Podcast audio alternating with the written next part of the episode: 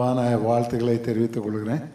இந்த முப்பத்தோரு வருடங்களை முடித்து முப்பத்தி ரெண்டாவது வருடத்துக்குள்ளே பிரவேசிக்கிற இந்த பொன்னான நாளிலே நீங்களெல்லாம் சந்தோஷமாக முக மலர்ச்சியோடு இருக்கிறீங்க. உங்களை பார்த்து இந்த ஆராதனையில் கலந்து கொண்டு ஆண்டுடைய வார்த்தையை பிரசங்கிப்பது ரொம்ப மகிழ்ச்சியான காரியம். முதலாவது ஆராதனையிலையும் நிறைய முகங்களை புது முகங்களாக பார்த்தேன். இந்த முப்பத்தோராவது வருஷத்தில் போகும்போதும் உங்களுக்கெல்லாம் நான் நினைக்கிறேன் ஒரு முப்பத்தொன்று அப்படிங்கிற நம்பர் தான் தெரியும். இல்லை? முப்பத்தொன்று அப்படிங்கிற நம்பர் தெரியும். இந்த முப்பத்தோரு வருஷத்தில் எப்படி வந்திருக்கிறாங்க வந்து அப்படிங்கிறத ரொம்ப ஒரு சிலர் தான் அறிஞ்சிருப்பாங்கன்னு நினைக்கிறேன். முப்பத்தோரு வருஷத்துக்கு முன்னால் இந்த அகப்பே இந்த பெரிய இந்த நிறுவனம் இந்த ஆலயம் பல கிளை சபைகளை கொண்ட இந்த பிரம்மாண்டமான ஊழியத்தை நானும் உங்களுடைய போதகரும் போதகர் அம்மாவும் அவங்களுடைய குட்டி பையன் ஒரு வயசு பிறந்த நாள் கொண்டாடாத அந்த பக்கத்தில் இருக்கிறவங்களுடைய உதவி போதக. இப்போ பார்க்குறதுக்கு அவர் ரொம்ப வேற மாதிரி இருக்கிறார்ல. அந்த அந்த மாதிரி அவங்க ரொம்ப குட்டி பையனாக ஒரு வயசு கூட ஆகாத ஒரு குழந்தையாக இருக்கிற சமயத்தில் நாங்கள் இந்த ரயில்வே தண்டவாளத்துக்கு அந்த பக்கத்தில் இருக்கிற ஒரு வாடகை வீட்டில் நாங்கள் ஆரம்பித்தோம் நான் தான் ஆரம்பித்து வைக்கிறதுக்கு சென்னையிலேருந்து நான் வந்திருந்தேன். அந்த வீடு வந்து நாங்கள் இப்போ ஆல்டர் அல்ல இந்த புல்பீட்டு அப்படி இந்த ஆல்டர்னு சொல்கிறோமே இதனுடைய ஒட்டுமொத்த பரப்பளவு எவ்வளவோ இதுலையும் கொஞ்சம் சின்னது தான் அது அந்த வீடு. ஆனால் மூணு ரூம்களை கொண்டு இருந்தது. அந்த ஒரு வராண்டா வராண்டா இல்லை ஒரு ஹாலு ஒரு பெட்ரூமு ஒரு கிச்சன் மூணு தான் என்னைய வந்து கிச்சனுக்கும் ஹாலுக்கும் வர்ற வழியில் என்னைய கொண்டாந்து நிறுத்தினாங்க. என் கண்ணுக்கு நேரம் முன்னால் ஹால் இருந்தது.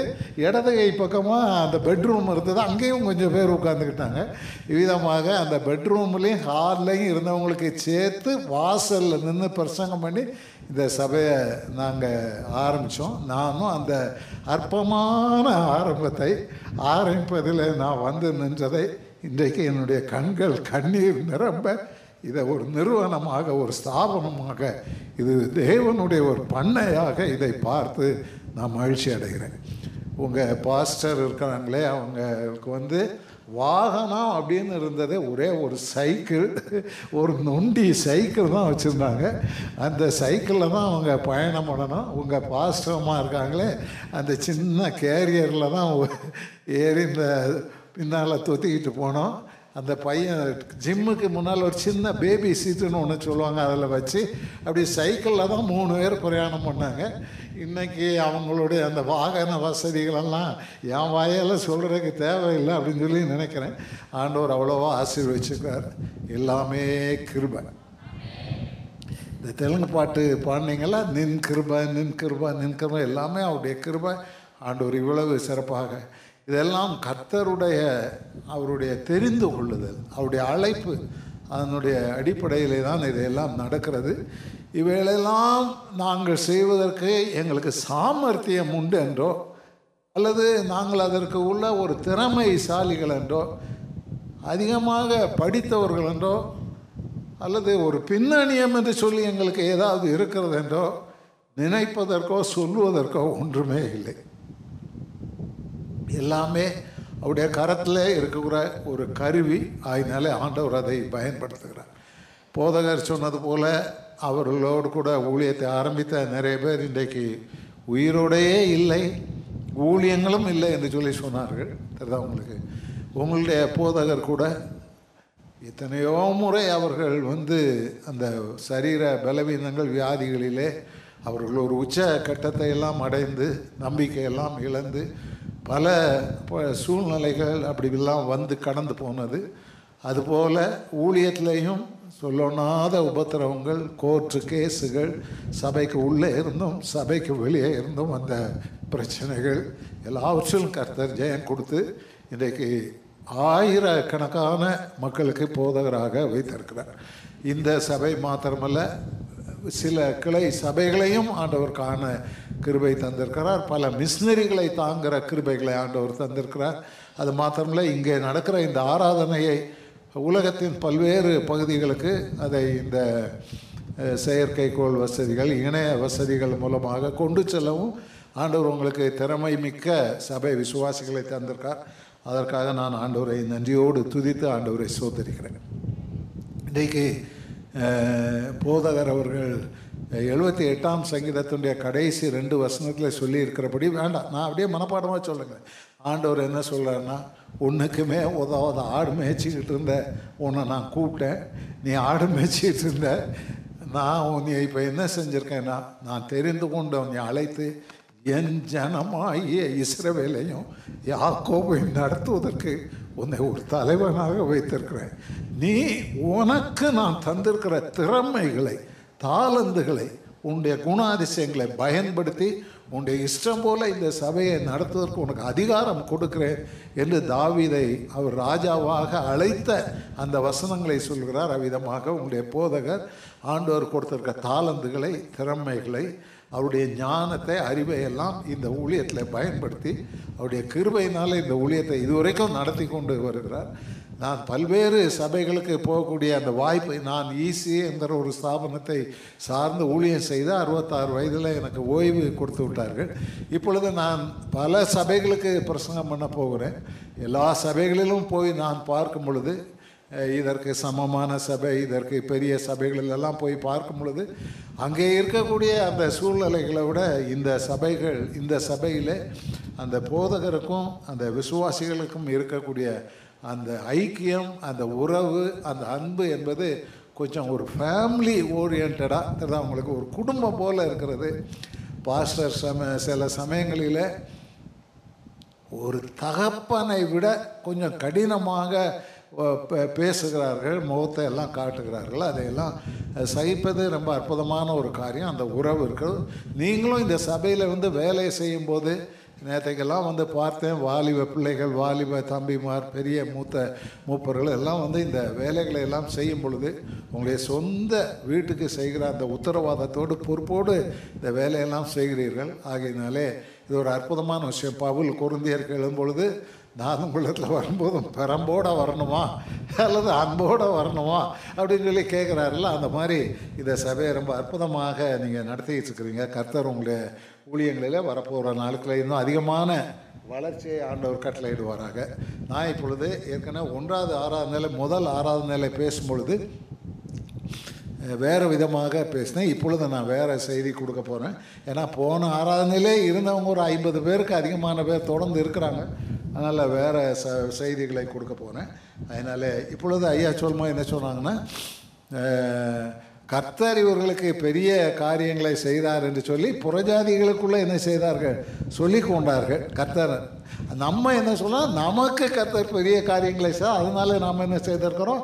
மகிழ்ந்திருக்கிறோம் அப்படின்னு சொல்லிட்டு. அதாவது இன்றைக்கு நான் என்ன பேச போகிறேன் அப்படின்னு சொல்லி சொன்னால் இந்த இருபத்தி ரெண்டா முப்பத்தி ரெண்டாவது வருஷத்துக்குள்ளே இந்த நுழையிற இந்த முதல் நாளில் புறஜாதி ஜனங்கள். நல்லா கவனிங்க. புறஜாதி ஜனங்கள் நம்மளை பற்றி என்ன நினைக்கிறாங்க என்ன சொல்கிறாங்க அப்படிங்கிறத நான் இப்போ சொல்ல போகிறேன் அதுக்கு நம்ம எல்லாம் தகுதியானவர்கள் தானா?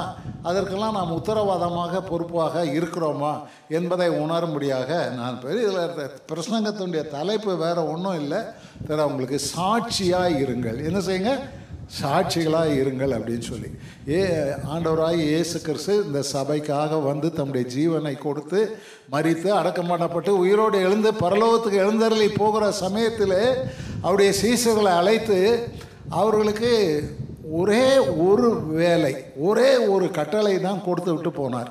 அந்த கட்டளை என்ன அப்படின்னா நீங்கள் உலகமெங்கும் போய் என்ன செய்யுங்க? சுவிசேஷத்தை அறிவியுங்கள் பிதா குமாரன் பரிசுத்தாவினாலே அவர்களுக்கு ஞானசாரம் கொடுத்து அவர்களை என்ன செய்யுங்க? சீசர் ஆக்குங்கள் அப்படின்னு சொன்னார். பரிசுத்தாவி உங்களிடத்தில் வரும்பொழுது நீங்கள் பலன் அடைந்து இஸ்லேமிலும் யூதயாவிலும் சமாரியாவிலும் பூமியின் கடைசி பிறந்த எனக்கு? சாட்சிகளாக இருப்பீர்கள் அப்படின்னு சொல்லி சொன்னார். அதனாலே நாம் சாட்சிகளாக இருக்க வேண்டும் என்பதுதான் நம்முடைய நீங்கள் இந்த சபையில் நீங்கள் வந்து உண்மையாகவே உறுப்பினராக அங்கமாக இருந்து இந்த சபை இன்னும் வளர்ச்சி அடையணும். இது இப்போவுமே நான் நினைக்கிறேன் வெளியெல்லாம் போயிருக்குமா இங்கே இந்த குறுகிய இடத்துக்குள்ளே உங்களெல்லாம் வச்சு நடத்துறதுல பல சிரமங்கள் இருக்கிறதுல ரோடு போக்குவரத்து வசதி காணாது சுத்தமாக இருக்க வேண்டியிருக்கு மக்களெல்லாம் சரியான இந்த மாதிரி பல கஷ்டங்கள் இருக்குது நான் என்ன சொல்கிறேன்னா இன்னும் இதெல்லாம் தமிழில் ஒரு வார்த்தை சொல்லுவாங்க கட்டுக்கடங்காமல் போச்சு அப்படிங்கிற மாதிரி இப்போவுமே இது கட்டுக்கு அடங்கலை அப்படி கட்டுக்கடங்காமல் அளவுக்கு இன்னும் சபை இன்னும் வளரணும். தெரியுதா உங்களுக்கு? அப்படி ஏகப்பட்ட வளர்ச்சி. ஏ இதுக்கு மேலே எங்களால் ஒன்றும் செய்யும் அந்த மாதிரி இந்த சபை அப்படி வளரணும் அப்படின்னு நான் விரும்புகிறேன் தெரியுதா உங்களுக்கு? இந்த சபைகளெல்லாம் நிர்வாகம் பண்ணுறதுக்கு நாங்கள் நிர்வாகிகள் போடணும். அமெரிக்காலெல்லாம் போய் பார்த்தேன். அங்கே போய் எங்கள் பெரிய மகன் ஒருத்தர் இருக்கார். அவங்க வீட்டில் போய் ஒரு வருஷம் நானும் பெரிய போய் தங்கியிருந்தோம். அவங்களுக்கு அப்போ பல்வேறு சபைகள் பல வளர்ச்சி பெற்ற சபைகளெல்லாம் போய் பார்க்குறேன். இந்த செக்யூரிட்டி வேலையை செய்கிறதுக்கே இரநூறு முந்நூறு பேர் அங்கே இருக்கிறாங்க. தெரியுதா அவங்களுக்கு கார் பார்க்கிங் பண்ணுறதுக்கே ஒரு சபையிலலாம் ஒரு இரநூறு முந்நூறு பேர் இருக்கிறாங்க. ஆறு முறை ஆராதனை நடக்குது. அப்படிப்பட்ட சபை அந்த மாதிரி வரப்போகிற நாட்டில் இது ஒரு அபாரமான வளர்ச்சி. தெரிதா உங்களுக்கு அப்படி ஒரு கட்டுக்கடங்காத வளர்ச்சி அடையணும் தெரியுதா உங்களுக்கு? அப்படி அடையணும்னா நம்ம என்ன செய்யணும் எப்படி இருக்கணும் அப்படிங்கிறத பற்றி தான் அதை சொல்ல போனால் நமக்கு சாட்சியாக இருங்கள் என்பது என்னுடைய பிரசங்கத்தினுடைய தலைப்பு. சாட்சி அப்படின்னு சொல்லும்போது நீங்கள் வசனம்லாம் இருக்கா? நீங்கள் அப்படியே என் கதையை கேட்டுக்கிட்டு இருங்க. நான் என்ன சொல்லணும்னு நினைக்கிறேனோ அதை உங்கள் மனசில் நான் சொல்லிடுவேன் எழுதிடுவேன். இந்த சாட்சி அப்படின்னு சொல்லும் பொழுது ரெண்டு இருக்குது ஒன்று நம்ம வாயால் சொல்கிற சாட்சி இன்னொன்று என்னது? நம்முடைய வாழ்க்கையால் வாழ்கிற சாட்சி. தெரியுதா உங்களுக்கு? நீங்கள் வந்து வாயால் சொல்கிறத மற்றவங்க கேட்பாங்க இன்னொன்று நீங்கள் வாழ்க்கையால் வாழுகிறத என்ன செய்வாங்க? மற்றவங்களை என்ன செய்வாங்க? பார்ப்பாங்க. தெரியுதா உங்களுக்கு? பார்த்து அவங்க நம்மளை கொடுத்து சாட்சி சொல்லுவாங்க. அது ரொம்ப முக்கியமான ஒரு விஷயம். சாட்சியில் இன்னொரு விதமான ஒரு சாட்சி இருக்குது என்ன சாட்சி அப்படின்னு சொல்லி சொன்னால் சாதாரணமாக நம்ம வாயில் பேசி சொல்கிற சாட்சி இன்னொன்று என்ன அப்படின்னா ரத்த சாட்சி. தெரியுதா உங்களுக்கு? நம்ம ஆண்டவருக்காக என்ன செய்யணும் கொஞ்சம் அடி உதப்பட்டு ரத்தம் சிந்த வேண்டிய தேவைப்பட்டால் அதுக்காக ஆண்டவருக்காக ரத்தம் சிந்துறது. அப்படி ஒரு சாட்சி அப்படின்னு சொல்லி சொல்லியிருக்கு. இந்த யோ அப்போ ஒன்றாம் அதிகாரம் எட்டாவது வசனத்தில் சொல்லியிருக்கிற அந்த இடத்துல சொல்லியிருக்க அந்த சாட்சி கூட அப்படி. நாம் தேவைப்பட்டால் அவசியப்பட்டால் ஆண்டவருக்காக ரத்தம் சிந்தவும் என்ன செய்யணும்? ஆயத்தமான மாற்றூரியா அப்படிங்கிற வார்த்தை மாற்றையர் அப்படிங்கிற ஆங்கில வார்த்தையிலேருந்து வரக்கூடிய ஒரு வார்த்தை. இதெல்லாம் தான் சாட்சிக்கு உபயோகப்படுத்தப்பட்டிருக்கிற வசனங்கள். அதனால அவிதமாக சாட்சியாக இருக்கணும். எப்போவும் நம்முடைய உயிர் இருக்கிற வரைக்கும் நம்ம என்னதான் இருக்கணும்? சாட்சியாக இருக்கணும். நம்முடைய செத்து மடிஞ்சு தெரியாதவங்களுக்கு அது வரைக்கும் நாம் வந்து ஆண்டவருக்கு சாட்சியாக இருக்கணும் அது. இப்போ எப்படி நம்ம சாட்சியாக இருக்கணும் அப்படிங்கிறத நான் வேறு விதமாக மற்றவங்க சொல்கிற மாதிரில எனக்கு ஆண்டவர் சொன்ன மூன்று விதமான அந்த சாட்சி எப்படி வாழணும் அப்படின்னு சொல்லி சொல்ல போகிறேன் நம்பர் ஒன் என்ன பே எப்படி அப்படின்னா நீங்கள் ஆண்டவருக்கு உண்மையான சாட்சிகளாக இருந்தீங்க அப்படின்னா மற்றவங்க நம்மளை பற்றி என்ன சொல்லுவாங்க அப்படின்னு சொல்லி சொன்னால் அந்தியோகியா அப்படின்னு ஊரில் இது உங்களுக்கு நான் சொன்னோன்னே வார்த்தையை சொன்னோன்னே உங்களுக்கு வசனம் தெரியணும். அந்தியோகியா அப்படின்னு ஒரு ஊர் இருந்தது. அந்த ஊரில் இது ஆ- ரெண்டாயிரம் வருஷத்துக்கு முன்னால் அந்தியோகியா அப்படிங்கிற ஊரில் தான் மொத மொத நம்மளை மாதிரி ஆட்களை பார்த்து கிரு புறஜாதி மக்கள் என்ன சொன்னாங்கன்னா இவங்கெல்லாம் யார்? யாரு? கிறிஸ்டின்ஸ் அப்படின்னு சொல்லி சொன்னாங்க. இவங்கெல்லாம் கிறிஸ்டின்னு சொல்லி கிறிஸ்டின்ஸ் அப்படிங்கிற வார்த்தையை நாமே நமக்கு வச்சுக்கிடலை. அல்லது இந்த கவர்மெண்ட் பார்த்து நமக்கு தரல. யார் நமக்கு வச்சாங்க அப்படின்னா கிறிஸ்தவர்கள் அல்லாத புற மதஸ்தர்கள் இருக்காங்க பார்த்தீங்களா? அவங்க தான் நம்மளை பார்த்து சொல்கிறாங்க இவங்கெல்லாம் யார்? கிறிஸ்தவங்க அப்படின்னு சொல்லி சொல்கிறாங்க அப்படி அந்த பேரை எதுக்கு அவங்க வச்சுருப்பாங்கன்னு நினைக்கிறீங்க? எதுக்கு அப்படி வச்சுருப்பாங்க? நமக்கெல்லாம் கிறிஸ்தவங்கன்னு யார் பேர் வச்சிருக்காங்க? அப்படின்னா நம்மளை பார்த்தா கிட்டத்தட்ட அவங்களுக்கு யார் மாதிரியே தெரிஞ்சிருக்கு? யார் மாதிரியே தெரிஞ்சிருக்கு? கிறிஸ்துவை போல தெரிஞ்சிருக்கு. இல்லை? கிறிஸ்துவை போல் அவங்க கண்ணுக்கு தெரிஞ்சிருக்கு. தெரியுதா அவங்களுக்கு ஆனால் இன்னைக்கு அப்படி தெரிய மாட்டேங்குது. இன்றைக்கி நம்மளை பார்த்தா அப்படி தெரிய மாட்டேங்குது. கையில் பைவில் தூக்கிட்டு வந்தால் கூட போறா பாரு பைவில் தூக்கிட்டு போகிறான் பாரு பைவில் தூக்கிட்டுன்னு சொல்லக்கூடிய அளவுக்கு தான் இருக்குதே தவிர தெரியுதா அவங்களுக்கு நம்ம கிறிஸ்து அப்படிங்கிறது அவங்களுக்கு தெரிய மாட்டேங்குது. அதாவது தமிழ் இலக்கணம் தமிழில் இலக்கணம் நான் ரொம்ப அந்த வாத்தியார் வேலைக்கெல்லாம் படித்தே இல்லை. தமிழ் இலக்கணத்தில் சேர்த்து எழுது பிரித்து எழுது அப்படின்னு ஒரு இலக்கணம் இருக்குது. அந்த இலக்கணத்தில் கிறிஸ்தவர்கள் அப்படிங்கிற வார்த்தையை பிரித்து எழுது அப்படின்னா எப்படி எழுதணும்? கிறிஸ்து கூட்டல் அவர்கள் அப்படின்னு எழுதணும். கிறிஸ்து அவர்கள். அப்போ அவங்களுக்கு பார்க்குறதுக்கு அவங்கெல்லாம் கிறிஸ்து மாதிரியே இருந்திருக்கிறாங்க. இந்த யூதாஸ்கிட்ட போய் ஏங்க இந்த ஏசுநாதரை எங்களுக்கு காட்டி கொடுக்குறியா? உனக்கு காசு கொடுக்குறேன் அப்படின்னு சொல்லி சொன்னாங்களே. எதுக்கு அப்படி காசு கொடுத்து காட்டி கொடுக்க வச்சாங்க? தெரியுமா? அவங்களுக்கு பார்க்கறதுக்கு அந்த பனிரெண்டு சீசர்களும் இயேசுவும் எப்படி இருந்திருக்காங்க? ஒன்று போல இருந்திருக்காங்க. இப்போ நீங்களாம் ஒருத்தர் கருப்பு சட்டை ஒருத்தர் பச்சை சட்டை ஒருத்தர் வெள்ளை சட்டை ஒருத்தர் மஞ்சள் சட்டை இப்படி வந்திருக்கிறீங்க. அதனால் உங்களுக்கெல்லாம் ஐடென்டிஃபிகேஷன் பா வித்தியாசம் இருக்குது இல்லை? உங்களை ஒருத்தருக்கு ஒருத்தர் பார்க்க வித்தியாசம் இருக்குது ஆனால் இயேசுநாதருடைய சீஷர்கள் அவர் வாழ்ந்த காலத்தில் இருக்கும்போது எல்லாருமே எப்படி தான் இருந்திருக்காங்க. ஒன்று போல் அங்கி தைச்சிருக்காங்க ஒன்று போல் தாடி வளர்த்துருக்காங்க. எல்லாம் அந்த ஹேர் ஸ்டைல் எல்லாமே ஒன்று போல் இருந்திருக்கு. அதனால் யார் ஏசுநாதர்னு சொல்லி தெரியாததுனால தான் ஏன்னா ஒருத்தனுக்கு பதில் இன்னொருத்தனை பிடிச்சி அடிச்சு கொண்டு வரக்கூடாது பார்த்தீங்களா அதனால தான் என்ன சொல்கிறாங்க அப்படின்னா அது கரெக்ட் ஆள் யாருங்கிறத கொஞ்சம் காட்டி கொடுங்க அவங்க சீசர்களுக்குள்ளே ஒருத்தனை காட்டி கொடுக்க வச்சுருக்காங்க. அப்படி பார்க்கறதுக்கு யூனிஃபார்மாக இருந்திருக்காங்க. இன்றைக்கி நம்மெல்லாம் பார்க்குறதுக்கு யூனிஃபார்மாக இருக்கிறோமா? ஒருத்தருக்கு ஒருத்தர் கொஞ்சம் மாற்றம் இருக்குதுல்ல? கொஞ்சம் வித்தியாசம் இருக்குதுல்ல? ஆ? எல்லாருமே கிறிஸ்து மாதிரி நம்ம இல்லைல்ல. இருக்கணும். தெரியுதா உங்களுக்கு? சரி. அதனால் கிறிஸ்தவர்கள் அப்படின்னு சொல்லி சொல்லியிருக்கு இங்கிலீஷில் அந்த வார்த்தை கிறிஸ்டியன் அப்படி இருக்குது. அந்த கிறிஸ்டியன்ஸ் கிறிஸ்டியன்ஸ் அப்படி ப்ளூரல்ல கிறிஸ்டியன்ஸ் அப்படிங்கிற வார்த்தையை பிரித்து எழுதுனா இலக்கணம் என்ன எனக்கு தெரியல. ஆனால் என்னுடைய சொந்த மூளை இப்படி சொல்லுது. எப்படி சொல்லலாம் கிரைஸ்ட் இன் அஸ் அப்படின்னு சொல்லி அதை மூணு வார்த்தையும் சேர்த்தா என்ன வார்த்தை வருது? மூணு வார்த்தையும் சேர்த்தா என்ன வார்த்தை வருது? கிறிஸ்டியன்ஸ் அப்படின்னு வருதா? தெரியுதா உங்களுக்கு? கிரைஸ்ட் இன்னஸ் நமக்கு உள்ள இயேசு இருக்கிறார். அப்போ அப்படி நமக்கு உள்ள இயேசு இருந்தாருன்னா மற்றவங்க நம்மளை பற்றி என்ன சொல்லுவாங்க? சொல்லுங்க மற்றவங்க என்ன சொல்லுவாங்க நம்மளை பற்றி கிறிஸ்தவர்கள் அப்படின்னு சொல்லி சொல்லுவாங்க. பைபிள் வச்சிருக்கிறதுனால கிறிஸ்தவர்கள் அல்ல. கழுத்தில் ஒரு சிலுவையை தொங்க போடுறதுனால கிறிஸ்தவர்கள் அல்ல. வீட்டில் ஒரு இயேசுநாதருடைய படத்தை வாங்கி மாட்டுறதுனால கிறிஸ்தவர்கள் அல்ல. தெரியுதா உங்களுக்கு? கிறிஸ்து நமக்குள்ள இருக்கிறதுனால யார் நம்மெல்லாம் கிறிஸ்தவர்கள் அப்படின்னு சொல்லி சொல்லணும். சரி. அதனால் நம்மெல்லாம் கிறிஸ்தவர்கள். கிறிஸ்து நமக்குள்ளே இருக்கிறார் யோவான் சுவிசேஷம் பானாலாம் அதிகாரத்தில் வசனத்தை சொல்லலை. நீங்கள் வீட்டில் போய் தேடி பாருங்கள் ஏசாமி என்ன சொல்கிறாருன்னா பர்சுத்தாவி அவர் வந்த உடனே அவர் வந்து உங்களுக்குள்ளே என்ன செய்வார்? வாசம் பண்ணுவார். பதினாலாம் பதினஞ்சாம் பதினாமா அதிகாரத்தில் நீங்கள் படித்து பார்த்தீங்கன்னா பர்சுத்தாவியானவர் வந்து நமக்குள்ளே வாசம் பண்ணுவார் அப்படின்னு சொல்லி சொல்லியிருக்கு. அப்புறம் பதினாலாம் அதிகாரத்தில் பிதாவும் நானும் வந்து அவனுக்குள்ளே என்ன செய்வோம்? வாசம் பண்ணுவோம் அப்படின்னு சொல்லி சொல்கிறாரு தெரியுதா உங்களுக்கு? அப்புறம் ஏசு தெரியுதா உங்களுக்கு? ஆகையினாலே நாம் ஆராதனை செய்கிற இயேசு நமக்கு உள்ளே அவர் இருக்கிறார். அதனால நம்மளை மற்றவங்கெல்லாம் பகனுடைய பேச்சு வார்த்தை செய்ய நடக்க எல்லாம் என்னதான் மாறி மாறுது? ஏசு மாதிரி மாறுது. உங்கள் பாஸ்டர் வந்து கொஞ்சம் ரொம்ப வருஷத்துக்கு முன்னால் பெங்களூரில் ஒரு ரேடியோ நிகழ்ச்சியை நடத்திக்கிட்டு இருந்தாங்க.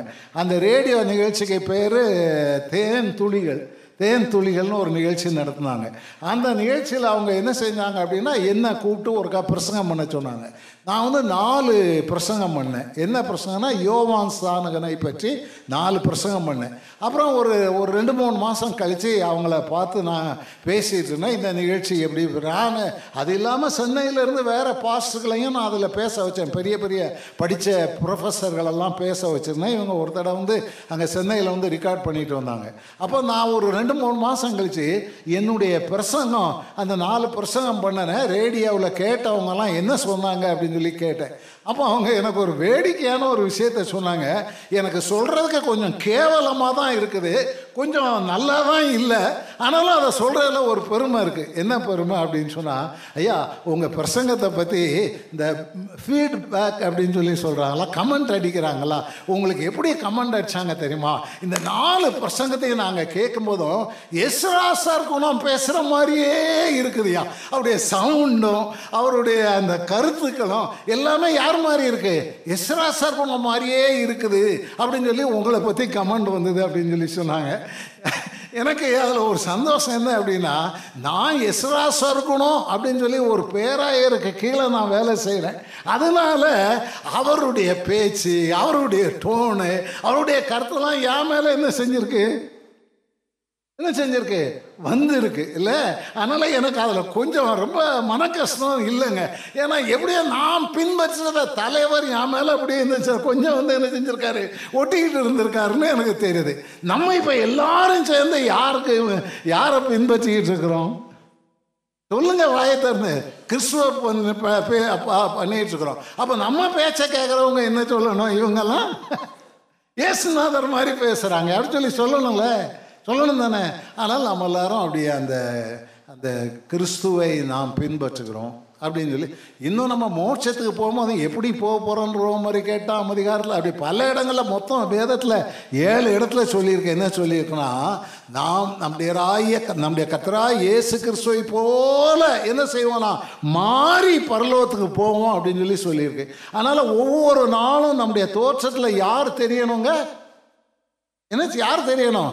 கிறிஸ்து மாறிக்கிட்டே வரணும். நம்முடைய தோற்றத்தில் மாறிக்கிட்டே வரணும். ஒரு ஐம்பது வருஷம் கிறிஸ்டினாக இருக்கிறீங்க ஒரு அறுபது வருஷம் கிறிஸ்டினாக இருக்கிறீங்கன்னா உங்ககிட்ட வந்து பேசின உடனே ஏசாமி உங்ககிட்ட அவங்க பார்க்கணும். தெரியுதா? அவங்களுக்கு அந்த அளவுக்கு நம்முடைய வாழ்க்கையே மாறி போயிடணும். அது ரொம்ப முக்கியமானது. சரி இந்த இவங்களுக்கு கிறிஸ்தவங்கன்னு பேர் கொடுக்க என்ன காரணம் அப்படின்னு சொன்னால் முத முத யாருக்கு பேர் கொடுத்தாங்க அப்படின்னா அந்தியாவிலே சீடர்களுக்கு கிறிஸ்தவர்களுடைய பெயர் வழங்கலாயிற்று அப்படின்னு சொல்லி சொல்லியிருக்கு. அப்போ கிறிஸ்தவங்க பேர் நமக்கு வரணும் அப்படின்னா முதல்ல நம்ம யாராக மாறணும்? சீடர்களாக மாறணும். இல்லை நம்ம சீடர்களாக மாறினா நம்மளை மற்றவங்களாம் என்ன சொல்லுவாங்க? கிறிஸ்தவர்கள் அப்படின்னு சொல்லி சொல்லுவாங்க. சீடர்கள் அப்படிங்க இப்போ எனக்கு ரொம்பலாம் விளக்கம் சொல்கிறதில்ல ஒரு ஒன்று ரெண்டு ரெள்ளையே தான் சொல்கிறேன் இந்த சீடர்கள் அப்படிங்கிற தமிழ் வார்த்தைக்கு ஆங்கிலத்தில் என்ன வார்த்தை தெரியுமா? டிசைபிள்ஸ் அப்படிங்கிற வார்த்தையை தான் யூஸ் பண்ணாங்க. இந்த டிசைபிள்ஸ் அப்படிங்கிற வார்த்தை டிசிப்ளின் அப்படிங்கிற இங்கிலீஷ் வார்த்தையிலேருந்து தான் எந்த வார்த்தை வந்திருக்கு?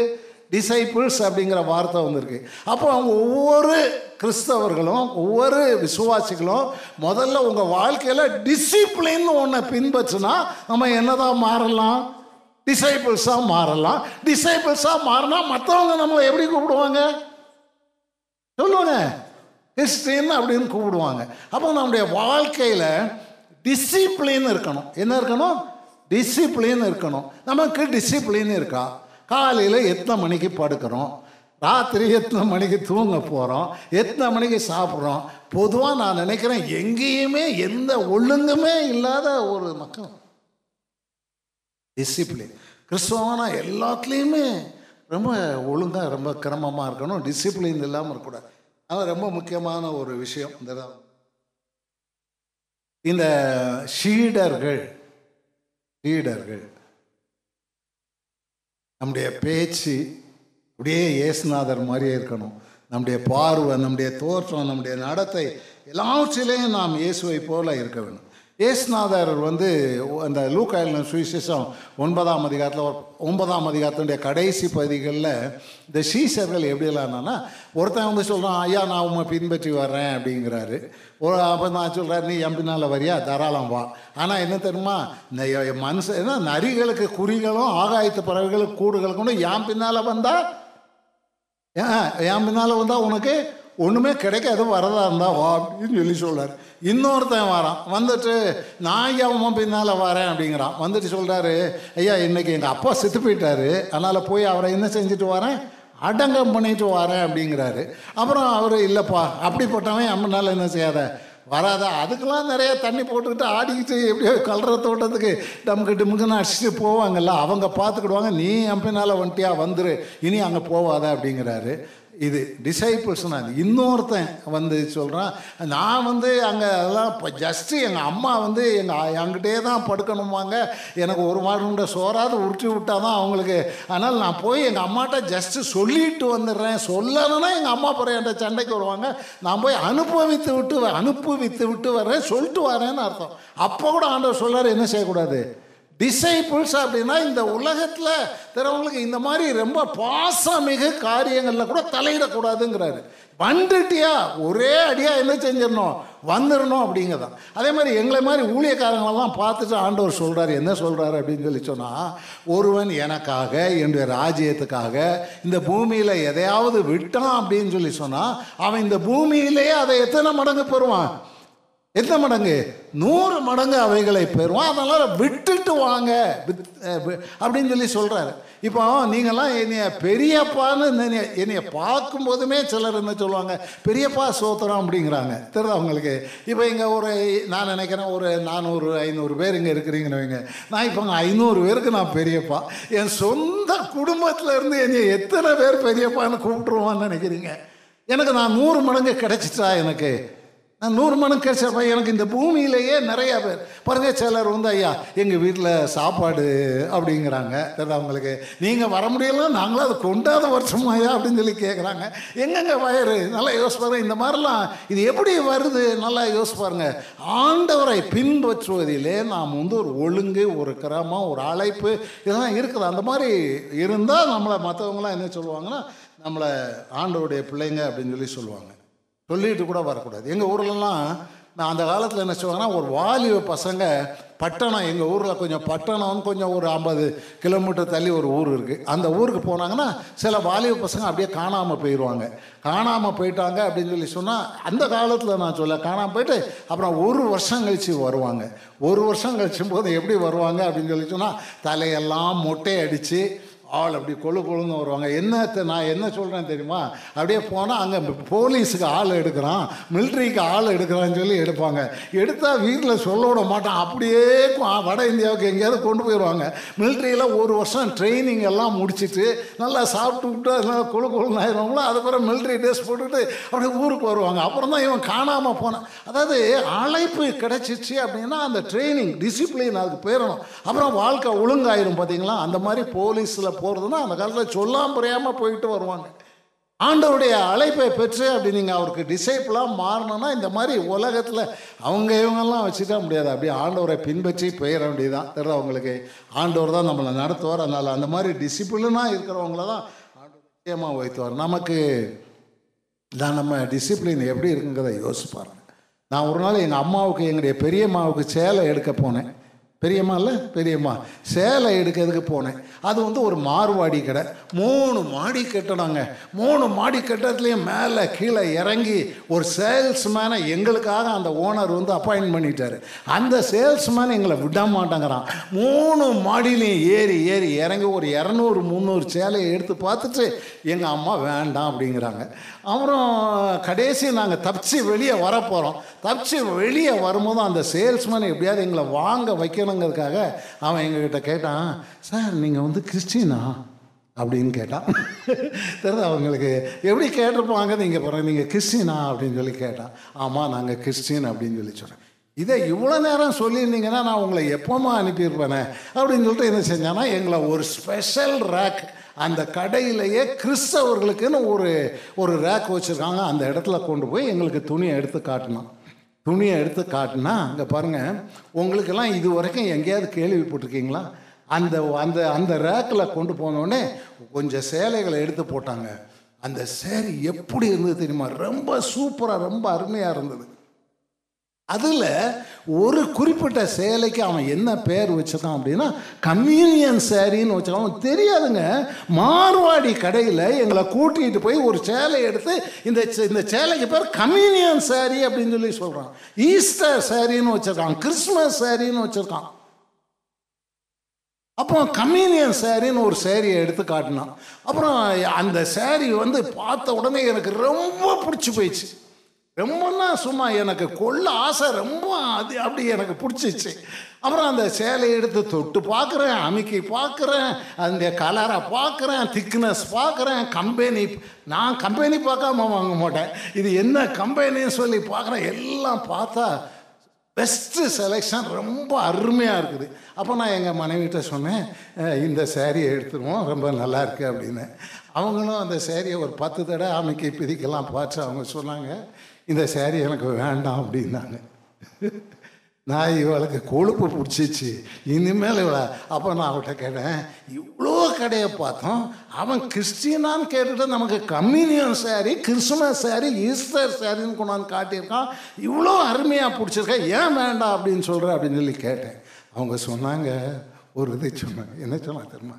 நீங்கள் சொல்கிற மாதிரி இந்த சேரீ சூப்பரான சேரீ சூப்பரான கலர் சூப்பரான விலை ரொம்ப அருமையான சேரீ ஆனால் இந்த சேரீயை கட்டிட்டு நான் கம்மியன் எடுக்க முன்னால் போனால் ஒட்டுமொத்த சபையே என்ன தான் பார்ப்பாங்க?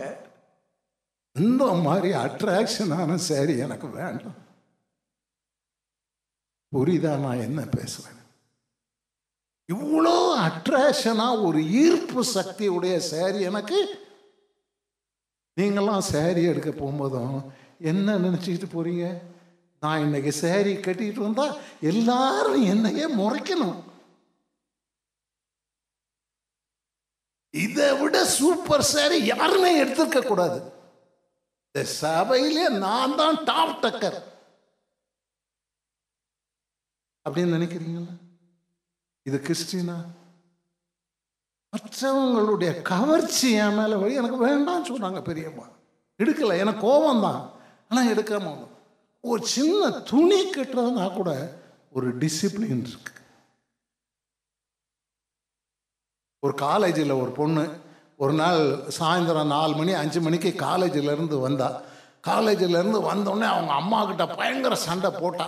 சண்டை போட்டுட்டு போய் கட்டிலில் போய் கவுந்து அடிச்சு படுத்துருக்கா அன்னைக்கு. நான் அன்னைக்கு போனேன் அந்த வீட்டுக்கு போனோடனே அந்த அம்மா சொன்னாங்க ஐயா அந்த காலேஜுக்காரி முறைச்சிங்கன்னு கிடக்குறாயா அது என்னன்னு கொஞ்சம் பாருங்கயா அப்படின்னாங்க. உடனே அந்த உள்ளே போனேன் ஒரு குட்டி காலேஜில் படிக்கிற கு- குட்டின்னா பொண்ணு பிள்ளைய நாங்கள் அப்படி சொல்லுவோம். பொம்பளை பிள்ளைய வாலிப பிள்ளைங்கள குட்டியுமோ. அந்த புள்ள அங்கே போய் கட்டிலில் படுத்து கிடக்கிறான் போய் ஏ எந்திரி என்ன விஷயம்? என்ன முறைச்சின்னு என்ன? அப்படி இப்படின்னு சொல்லி சொன்னேன். அவன் குப்புற கிடந்துக்கிட்டு கொஞ்சம் அப்படி திமிர் பண்ணிக்கிட்டு இருக்கான். அப்போ அவங்க அம்மா வந்தாங்க. வந்துட்டு என்னம்மா பிரச்சனை? கொஞ்சம் சொல்லுங்கம்மா அப்படின்னு. அந்த அந்த அம்மா சொன்னாங்க ஐயா கிறிஸ்மஸுக்கு நாங்கள் வந்து துணி எடுக்க போனோம். எங்கள் மெட்ராஸில் எங்கள் சரவணா ஸ்டோரு ஜெயச்சந்திரன் டெக்ஸ்டைல் போத்திஸ் எங்கே துணி எடுக்க போனோம். அப்போ இவா என்ன கேட்டானா ஐயா எனக்கு ரெண்டாயிரம் ரூபா தனியாக தந்துருங்க. நானே செலக்ட் பண்ணிக்கணும். நீங்கள் தலையிடக்கூடாது. அந்த மாடல் இந்த மாதிரி எதுவும் தலையிடக்கூடாதுன்னு சொன்னால் நான் சரி அப்படின்னு அவள் கையில் ரெண்டாயிரம் ரூபா கொடுத்துட்டோம். அவளே ச நல்ல ஏதோ ஒன்று ட்ரெஸ்ஸு எடுத்தாயா? எடுத்து கிறிஸ்மஸ் நியூ இயர்லாம் முடிஞ்சிச்சு. இன்றைக்கி காலேஜுக்கு முத நாள் என்ன செஞ்சிட்ருக்காத இருக்காத அந்த புது ட்ரெஸ்ஸை போட்டுட்டு போனால் போயிட்டு காலேஜ் முடிஞ்சு வீட்டுக்கு வந்துட்டா இப்போ ஏன் சண்டை போடுறா அப்படின்னு சொல்லி கேட்டால் நான் காலேஜுக்கு போயிட்டு வந்தேன் என் கூட படிக்கிற ஒருத்தி கூட இது புது ட்ரெஸ்ஸானு என்ன என்ன செய்யலை?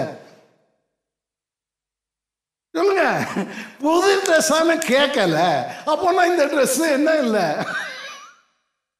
இது வந்து காம்படிஷனில் நிற்கல ஆனாலும் எனக்கு இந்த ட்ரெஸ் வேண்டாம். என்ன ட்ரெஸ் எடுத்து கொடுத்தீங்க? எவனுமே கேட்கலையே. அப்படி இப்படிலாம் நாட்டில் இருந்தால் நீங்கள் என்ன? அப்படி ஒரு டிசிப்ளின் நான் உங்களை கேட்குறேன். நல்லா காஸ்ட்லி ட்ரெஸ்ஸாக எடுங்க. அதாவது நல்லா கம்பெனி ட்ரெஸ்ஸாக எடுங்க. இப்போ ஆடி மாதம் இன்னைக்கு நாலாந்தேதி அஞ்சாந்தேதி தெரியுமாங்க இன்னைக்கு? இன்னைக்கு நாலாந்தேதி ஆடி பிறந்தாச்சு. ஆடி பிறந்தாலே என்னது? இங்கே கிடையாதா பெங்களூரில் கிடையாது. தமிழ்நாடு முழுசும் சென்னை முழுசும் ஒன்று வாங்கினா ரெண்டு ஓசி ரெண்டு வாங்கினா நாலு ஓ தெரியுமா உங்களுக்கு? இந்த மாதிரி சீசன் இது தெரியுதா உங்களுக்கு? அவங்களாம் நான்லாம் என் வாழ்நாள் காலத்தில் இப்படி போய் வாங்கினது கிடையாது. சும்மா வாங்க தருவான் ஒன்று வாங்கினா ரெண்டு போச்சு தெரியுதா உங்களுக்கு? எல்லாமே டூப்ளிகேட்டு ஏமாத்து சீட்டிங் தெரியுதா உங்களுக்கு? கெட்டு கடை எல்லாம் அந்த மாதிரி நான் அப்படி தான் தருவாங்க உங்களுக்கு. அதனால் கிறிஸ்தவர்கள் என்பது உங்களுடைய வாழ்க்கையில் எப்போதுமே டிசிப்ளின் நமக்கு உணவு சாப்பாடு எல்லாத்துலேயுமே ஒரு ஒழுங்கு இருக்கணும். அதாவது அவங்களுக்கு ஒரு டைம் ஒரு ஒழுங்கு இருக்கணும். அந்த மாதிரி இல்லாதவங்கெல்லாம் கிறிஸ்தவங்களாவே இருக்க முடியாது. இல்லை டிசிப்ளினாக இருக்கணும். என்னுடைய சபையில் ஒரு வீட்டுக்கு போயிருந்தேன். அந்த வீட்டில் என்ன நடந்தது அப்படின்னு சொல்லி சொன்னால் அவங்க அவங்க வீட்டில் வந்து ஒரு பாட்டி ஒரு அப்பா அம்மா அப்புறம் மூணு பிள்ளைங்க. மொத்தம் மூணு ஆறு பேர் தங்குறாங்க. எல்லாருமே பெரியவங்க தான். யாருமே சின்ன குட்டி பசங்க இல்லை. ஆறு பேர் தங்குற வீடு. ரொம்ப ஏழை. அவங்க வீடு எவ்வளோ நீளம் தான் இருங்க பத்து அடி நீளம் பத்து அடி அகலம். இவ்வளோ தான் அவங்க வீடு. அந்த வீட்டினுடைய சைஸு அந்த வீட்டுக்கு கூரையும் ஓலை சுவரும் என்னது? ஓலை. அந்த வீட்டு உள்ளேயே நடுசில் ஒரு மூணு அடிக்கு ஒரு ஓலையை வச்சு மறித்து அதில் ஒரு பக்கமாக சோறு பொங்குவாங்க இந்த பக்கமாக படுத்துருப்பாங்க. அவ்வளோ சின்ன வீட்டில் அவங்க வாழ்கிறாங்க எவ்வளோ கஷ்டம் பார்த்தீங்களா அந்த வீட்டில் அந்த காலத்தில் கல்யாணத்துக்கு கொடுத்த கிஃப்ட்டுன்னு நினைக்கிறேன். ஒரு டபுள் காட்டு இருக்குது அந்த டபுள் காட்டை உள்ளே கொண்டு போய் போட்டால் மற்றவங்களுக்கு நிற்கிறது கூட இடம் இருக்காது. அந்த மாதிரி ரொம்ப நெருக்கமான வீடு. அந்த கட்டில் போட்டால் அதில் ஒரு ரெண்டு அடி தான் கேப் கிடக்கும். நான் அவங்ககிட்ட கேட்டேன் இந்த இதில் ஆறு பேர் எப்படி தங்குறீங்க? அப்படின்னு சொல்லி கூட நான் கேட்பேன். நான் மூணு பேர் கட்டிலுக்கு மேலே படுப்போம் மூணு பேர் கட்டிலுக்கு கீழே படுப்போம் அப்படிம்பாங்க. அந்த மாதிரி கஷ்டமான ஒரு குடும்பத்தில் போகிறேன் வீட்டில் உள்ள கடைசி பொண்ணு கடைசி பொண்ணு வந்து அவள் வந்து காலேஜில் படிக்கிறாள் காலேஜில் படிக்கும்போதும் அவள் என்ன செஞ்சுருக்கிறா அப்படின்னா அந்த சின்ன வீட்டில் ஒரு ஏ ஃபோர் பேப்பரில் பாருங்கள் ஏ ஃபோர் பேப்பரில் அங்கே அந்த ஓலை குடிசையில் ஓலை சுவரில் இப்படி பின் வச்சு பண்ணியிருந்தது. அதை படித்து பார்த்தேன். அதில் என்ன எழுதியிருக்கு அப்படின்னா காலையில் அஞ்சு மணிக்கு அவள் எந்திரிச்சிட்டு ராத்திரி பத்து மணி வரை படுக்க போகிறாள் இந்த அஞ்சு மணிலேருந்து பத்து மணி வரைக்கும் அவள் ஒவ்வொரு நாளும் என்ன செய்கிறா அப்படிங்கிறத ஒரு டைம் டேபிள் எழுதியிருக்கா அதில். காலையில் அஞ்சு மணிலேருந்து ஆறு மணி வரைக்கும் பர்சனல் தெரியாதவங்களுக்கு பைபிள் ரீடிங் அண்ட் ப்ரேயர் அப்படின்னு சொல்லி போட்டிருக்கு. அவங்களுக்கு அதுக்கப்புறம் வீட்டில் வேலை செய்கிறது அதுக்கப்புறம் படிக்கிறது அப்புறம் காலேஜுக்கு போகிறது வர்றது இப்படி எல்லாம் அந்த டைம் டேபிள் எல்லாம் போட்டு ராத்திரி பத்து மணி வரைக்கும் இருக்கு. டிசிப்ளின் எப்படி பார்த்தீங்களா? ஒரு குடிசையில் வாழ்கிற ஒரு பொண்ணு ஒரு நாளுக்குரிய டைம் டேபிளை ஒரு ஏ ஃபோர் பேப்பரில் கோடு போட்டு டைம் போட்டு அந்த நிகழ்ச்சிகளை எழுதியிருக்காங்க. கிறிஸ்தவர்களுக்கு ஒரு டைம் டேபிள் வேண்டாமா? எல்லாம் கிரமமாக ஒரு ஒழுங்காக நடக்குதா அப்படிங்கிறத யோசித்து பாருங்கள் அப்படி இல்லைன்னா ரொம்ப சிரமம் தான். நம்மளை யாரும் கிறிஸ்டின்னு சொல்ல மாட்டாங்க. சமீபத்தில் ஒரு நாள் நான் டிவியில் நிகழ்ச்சிகள்லாம் பார்த்துட்டு இருக்கும்போதும் ஒரு முஸ்லீம் பொண்ணு வந்தால் அந்த முஸ்லீம் பொண்ணு வந்து கருப்பு கலர்லாம் அவங்க இந்த பர்தான் அணிகிறாங்களா அந்த பர்தாங்கிற அணிந்த அதெல்லாம் அந்த அந்த பொண்ணு வந்துட்டு அந்த பொண்ணு சொல்கிறா நான் வந்து ஒரு மு இஸ்லாமிய பெண். அதனால் எனக்கு வந்து நாங்கள் வந்து இந்த வேலண்டியன்ஸ் டே அப்படின்னு வி ஐ ஹவ் நோ வேல we have no Valentine's day அப்படிங்கிற. இஸ்லாமிய பொண்ணு சொல்கிறா நாங்கள் இந்த காதலர் தினத்தை என்ன செய்ய மாட்டோம்? கொண்டாட மாட்டோம். எங்களுக்கு இல்லை அப்படிங்கிறா. ஒரு முஸ்லீம் பொண்ணுக்கு அது ஒரு ரொம்ப ஒரு பெருமை சேர்க்கக்கூடிய ஒன்றா இருக்குல்ல. ஆனால் இந்த கிறிஸ்தவங்க அப்படி யாராவது சொல்கிறாங்களா கிறிஸ்தவங்க அப்படி இல்லையா? எங்களுக்கு கூட அது இல்லையா? அப்படின்னு யாராவது சொல்கிறாங்களா சொல்ல மாட்டேங்கிறாங்க. இல்லை? அன்னைக்கு ஏதாவது ஒரு பூ வாங்கிட்டு எங்கேயா பார்க்கு இருக்கு போகிறாங்கல்ல அப்போ வெளிநாட்டில் இன்னும் ரொம்ப மோசம் அது. வெளிநாட்டில் கிறிஸ்தவ சபைகளுக்கெல்லாம் க பச்சை காட்டுதாங்க இந்த இதில். அப்புறம் கிறிஸ்தவ சபைகளையே இவங்களுக்குன்னு தனி ஆராதனையே நடத்துகிறாங்க தெரியுது அவங்களுக்கு இந்த மாதிரி ஆனால் அன்னைக்கு எல்லாம் ஜோடி ஜோடியாக வர்றாங்க. என்னத்தையாவது ஒன்று கேட்டு போட்டோம் அப்படின்னு சொல்ல பாஸ்ட்டுங்களே ஒரு அரைக்கால் சட்டை போட்டுக்கிட்டு அப்படி வந்து மேலே நிற்கிறாங்க தெரியுது அவங்களுக்கு அதனால் ஒரு டிசிப்ளின் இருக்குதா? அப்போ நான் அதை தான் அப்படி அந்த நம்ம டிசிப்ளினாக வாழ ஆரம்பித்தாதான் நமக்கு என்ன பேர் கிடைக்கும்? என்ன பேர் கிடைக்கும்? கிறிஸ்டியன்ஸ்னு பெயர் கிடைக்கும். ரெண்டு நாளைக்கு முன்னாலே என்னை பார்க்க ரெண்டு பாஸ்டர் வந்திருந்தாங்க. ரெண்டு பேருமே பெந்தை பாஸ்டருங்க. அதில் ஒரு பெந்தைக்கோசை பாஸ்டர் என்னுடைய வீட்டிலையே தேவையில்லாமல் ஒரு அதில் வாடகைக்கு இருந்தவர் இன்னொரு பெந்தை கோஸ்தை பாஸ்டர் கூட்டிகிட்டு வந்தவர்.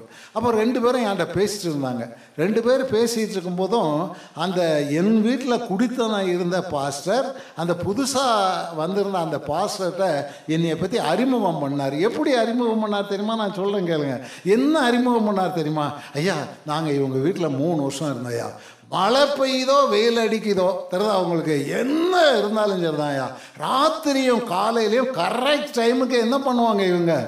குடும்ப ஜபம் பண்ணுவாங்க ஐயா நான் எங்கேயுமே பார்த்தது இல்லையா அப்படின்னு சொல்லி ஒரு பாஸ்டரை பற்றி எனக்கு இது ஒன்றுமே இல்லை. ஆனால் அவர் இங்கே இருக்கும்போது நோட் பண்ணியிருக்கிறாரு.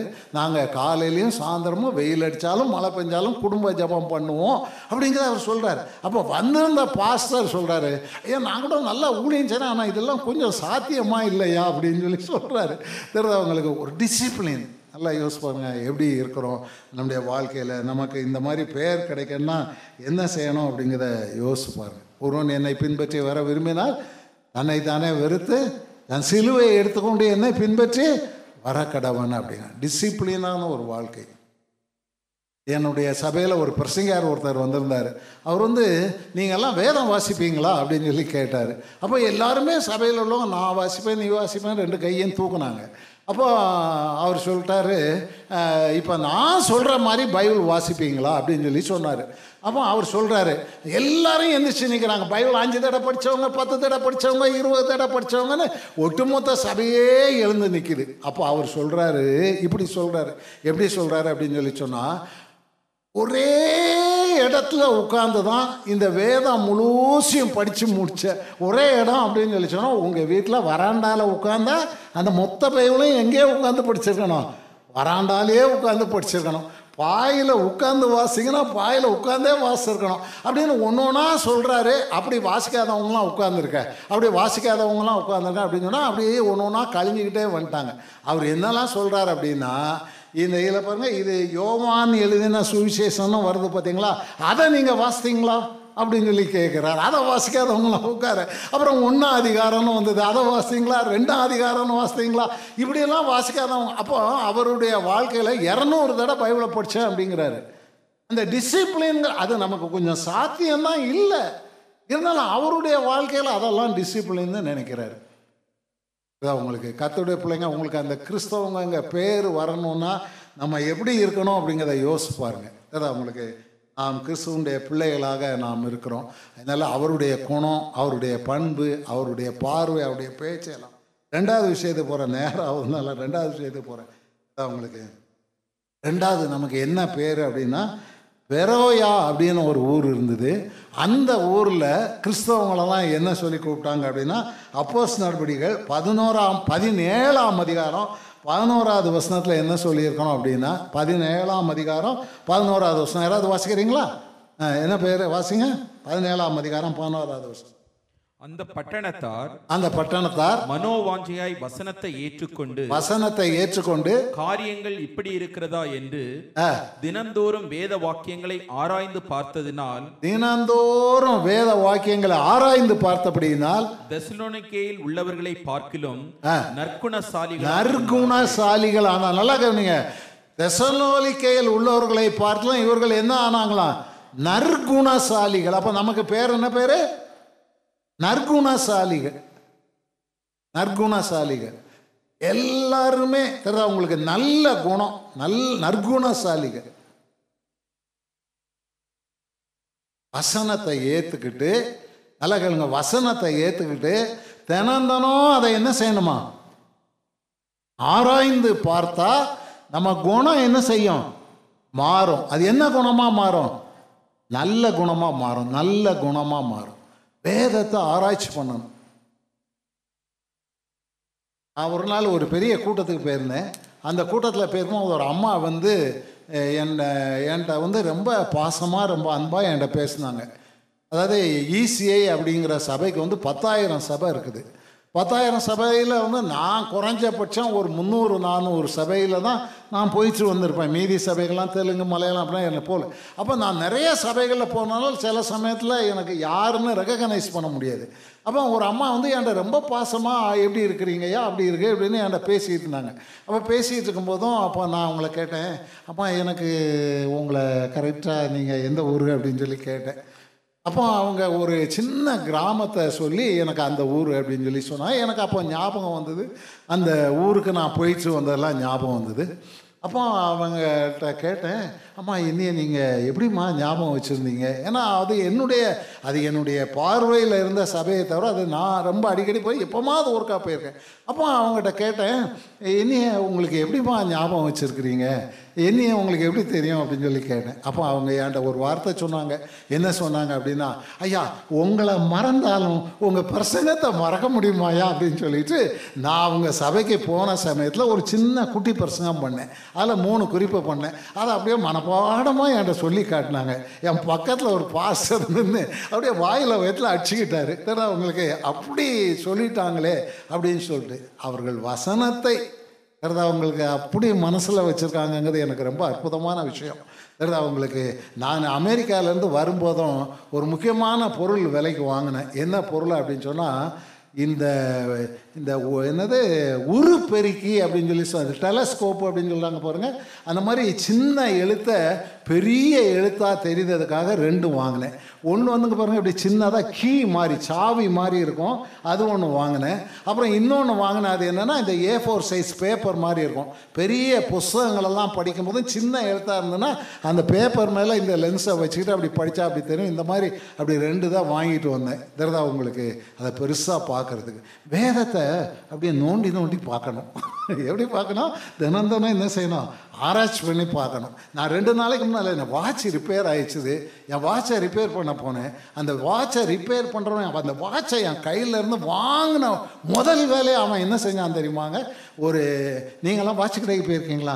அந்த வாட்சை ரிப்பேர் பண்ணுறவன் என்ன செய்கிறான்னா இவ்வளோ நீளத்துக்கு ஒரு சின்ன டப்பா மாதிரி ஒன்று வச்சுருப்பான். பார்த்தீங்களா அலுமினியத்தில் ஸ்டீலில் அப்படியே ஒரு டப்பா மாதிரி இருக்கும். அதை தூக்கி தன்னை கண்ணுக்குள்ளே என்ன செய்வான்? அப்படி உள்ளே அமுக்குவான். கண்ணுக்குள்ளே உள்ளே அமுக்கி தான் அதுக்கப்புறம் தான் அவங்க அந்த மிர அந்த வாட்சை பார்ப்பாங்க. ஏன்னா அது உள்ள சின்ன சின்ன பார்ட்ஸ்களாக இருக்கும் பார்த்தீங்களா அது அந்த கண்ணில் பெருசாக தெரியுறதுக்கா. இப்படி பார்க்குறதுக்கு பேர் தான் என்னது? ஆராய்ச்சி பண்ணி பார்க்குறது தெரியுதா அவங்களுக்கு நான் ரொம்ப பெருமையோட ரொம்ப மதிப்போடு நான் சொல்கிறேன் சிலர் வந்து என்ன செய்வாங்க அப்படின்னு சொல்லி சொன்னால் அப்படியே சாக்லேட்டை தூக்கி அப்படி அள்ளி எறிவாங்க. ஆளுக்கு ஒன்று பிறக்கிட்டு போவாங்க. ஆனால் ஆண்டவருடைய பெரிய கிருபையினால் உங்கள் பாஸ்டர் அப்படிப்பட்ட ஆள் இல்லை. சும்மா பூத கண்ணாடி போட்டு வசனத்தெல்லாம் நோண்டி நோண்டி இதில் அந்த ஸ்குரு எங்கே இருக்குது அந்த ஸ்ப்ரிங் எங்கே இருக்குது அந்த முள் எங்கே இருக்குன்னு சொல்லி அவன் பூத கண்ணாடி போட்டு குடைஞ்சி பார்க்குற மாதிரி இந்த வசனங்களெல்லாம் பல்வேறு கோணத்தில் அப்படி பார்த்து எடுத்து உங்களுக்கு அள்ளி வீசுகிறவங்கள இல்லை ஊட்டி விடுதவங்க. அப்படிப்பட்ட ஒரு பாஸ் கொடுத்துருக்குறாங்க உங்களுக்கு. அதனால் நீங்கள்லாம் இன்னும் வேதத்தை என்ன செய்யணும்? நீங்கள் ஆராய்ச்சி பண்ணணும். நாங்கள் பண்ணால் போதாது. நாங்களாம் உங்களை எப்படி விரும்புகிறோன்னா நாங்கள் பண்ணுற குறிப்புகளெல்லாம் எடுத்துகிட்டு போய் நீங்களும் வீட்டில் உங்களுக்கு என்ன செய்யணும்? போய் உட்காந்து சொல்லுங்கள் பூத கண்ணாடி போட்டு பார்க்கணும். அப்படியே பார்த்து பார்த்து அப்படி நீங்கள் பண்ணுனீங்க அப்படின்னு சொல்லி சொன்னால் உங்கள் குணம் மாறும். என்ன செய்யும் உங்கள் சொல்லுங்கங்க சொல்ல மாட்டேங்கிறீங்களே. குணம் மாறும். இதுக்கு எந்த காலேஜ்லேயும் ட்ரைனிங் கிடையாது. எந்த அகாடமிலையும் உங்களுக்கு பயிற்சி கிடையாது. என்ன பயிற்சி? வேதத்தை படிக்க படிக்க படிக்க படிக்க மனசு மாறும். குணம் மாறும். புத்தி மாறும். சிலருக்கு பேர் வந்து சத்யா அப்படின்னு சொல்லி வச்சுக்கிடுவாங்க. ஆனால் அவங்க ஒரு நாளும் உண்மையே பேச மாட்டாங்க. சத்திய சீலன்னு வச்சுக்கிடுவாங்க. சத்திய தாசு சத்தியம் பேசாத பொய் காரணங்களுக்கு அது. சிலருக்கு பேர் சமாதானம்னு பேர் வச்சுருப்பாங்க. ஐயோ எப்போ பார்த்தாலும் மூஞ்ச தூக்கிக்கிட்டு அப்படியே இருப்பாங்க. ஒரு சந்தோஷமாகவே இருக்க மாட்டாங்க. அவங்களுக்கு பேர் சமாதானம். அவங்களுக்கு இந்த மாதிரி சிலர் வந்து குணசீலன்னு வச்சுக்கிருப்பாங்க. குணசீலின்னு வச்சுக்கிடுவாங்க. அப்படியெல்லாம் பேர் வச்சுருக்காங்க பாருங்க. ஆனால் பக்கத்தில் போய் பேசுனீங்கன்னா ஐயோ இந்த நாய் குலைச்சோம் தான் விழுவாங்க அவங்களுக்கெல்லாம் பேர் குணசாலி குணசீலி. அவங்களுக்கு நற்குணசாலிகள். வேதத்தை ஆராய்ச்சி பண்ணணுங்க. ராத்திரியும் பகலும் உட்காந்து என்ன செய்யணும்? ஹலோ வாய் தானே சொல்லுங்க என்ன செய்யணும்? ஆராய்ச்சி பண்ணணும். இங்கன்னா எழுதி போட்டு போகிறது பெரிய பெரிய காரியம் இல்லை. நாங்கள் ஒரு மணி நேரம் பண்ணுறத நீங்கள் வீட்டில் போய் ரெண்டு மணி நேரம் ஆராய்ச்சி பண்ணால் அடுத்த வருஷம் வரும்போது நான் அங்கே உட்காந்துருப்பேன் நீங்கள் இங்கே நிற்க வேண்டியிருக்கோம். நாங்கள்லாம் ஏ நாங்கள்லாம் வந்து என்ன கல்லூரிகளில் பாருங்கள் நானோ என் தம்பியோ நாங்கள்லாம் இதை உங்கள் பாஸ்டரோ நாங்கள்லாம் கல்லூரி வாசலில் கால் வச்சது கிடையாது. அதுக்கு வடக்க இருக்கா தெற்க இருக்கான்னு எங்களுக்கு தெரியாது. நாங்கள்லாம் எங்களை எங்கள் வீட்டிலையே உட்காந்து முயற்சிகள் செய்து பட்டங்களை இந்த தொலைதூர கல்வி இந்த வயது வந்த ஒரு கல்வி அப்படின்லாம் சொல்லியிருக்கு பார்த்தீங்களா இந்த கல்வி முறையில் தான் நாங்கள் டிகிரிகளை வாங்கி சும்மா ஏதோ பேருக்கு ஒன்று ரெண்டை வச்சுக்கிட்டு இருக்கிறோம். நாங்கள் இயற்கையில் படித்த அறிவாளிகள் கிடையாது. நாங்களாம் வேதத்தை பூத கண்ணாடி போட்டு ராத்திரியும் பகலும் பார்க்கறதுனால தான் இந்த அறிவு வருது. இன்னைக்கு இத்தனை பேர் உட்கார்ந்து கேட்குறீங்க இத்தனை பேர் இந்த சபையில் நிலச்சி நிற்கிறீங்க எதனால? சொல்லுங்க எதனால? வேதத்தை ஆராய்ச்சி பண்ணி பார்க்குறவங்க.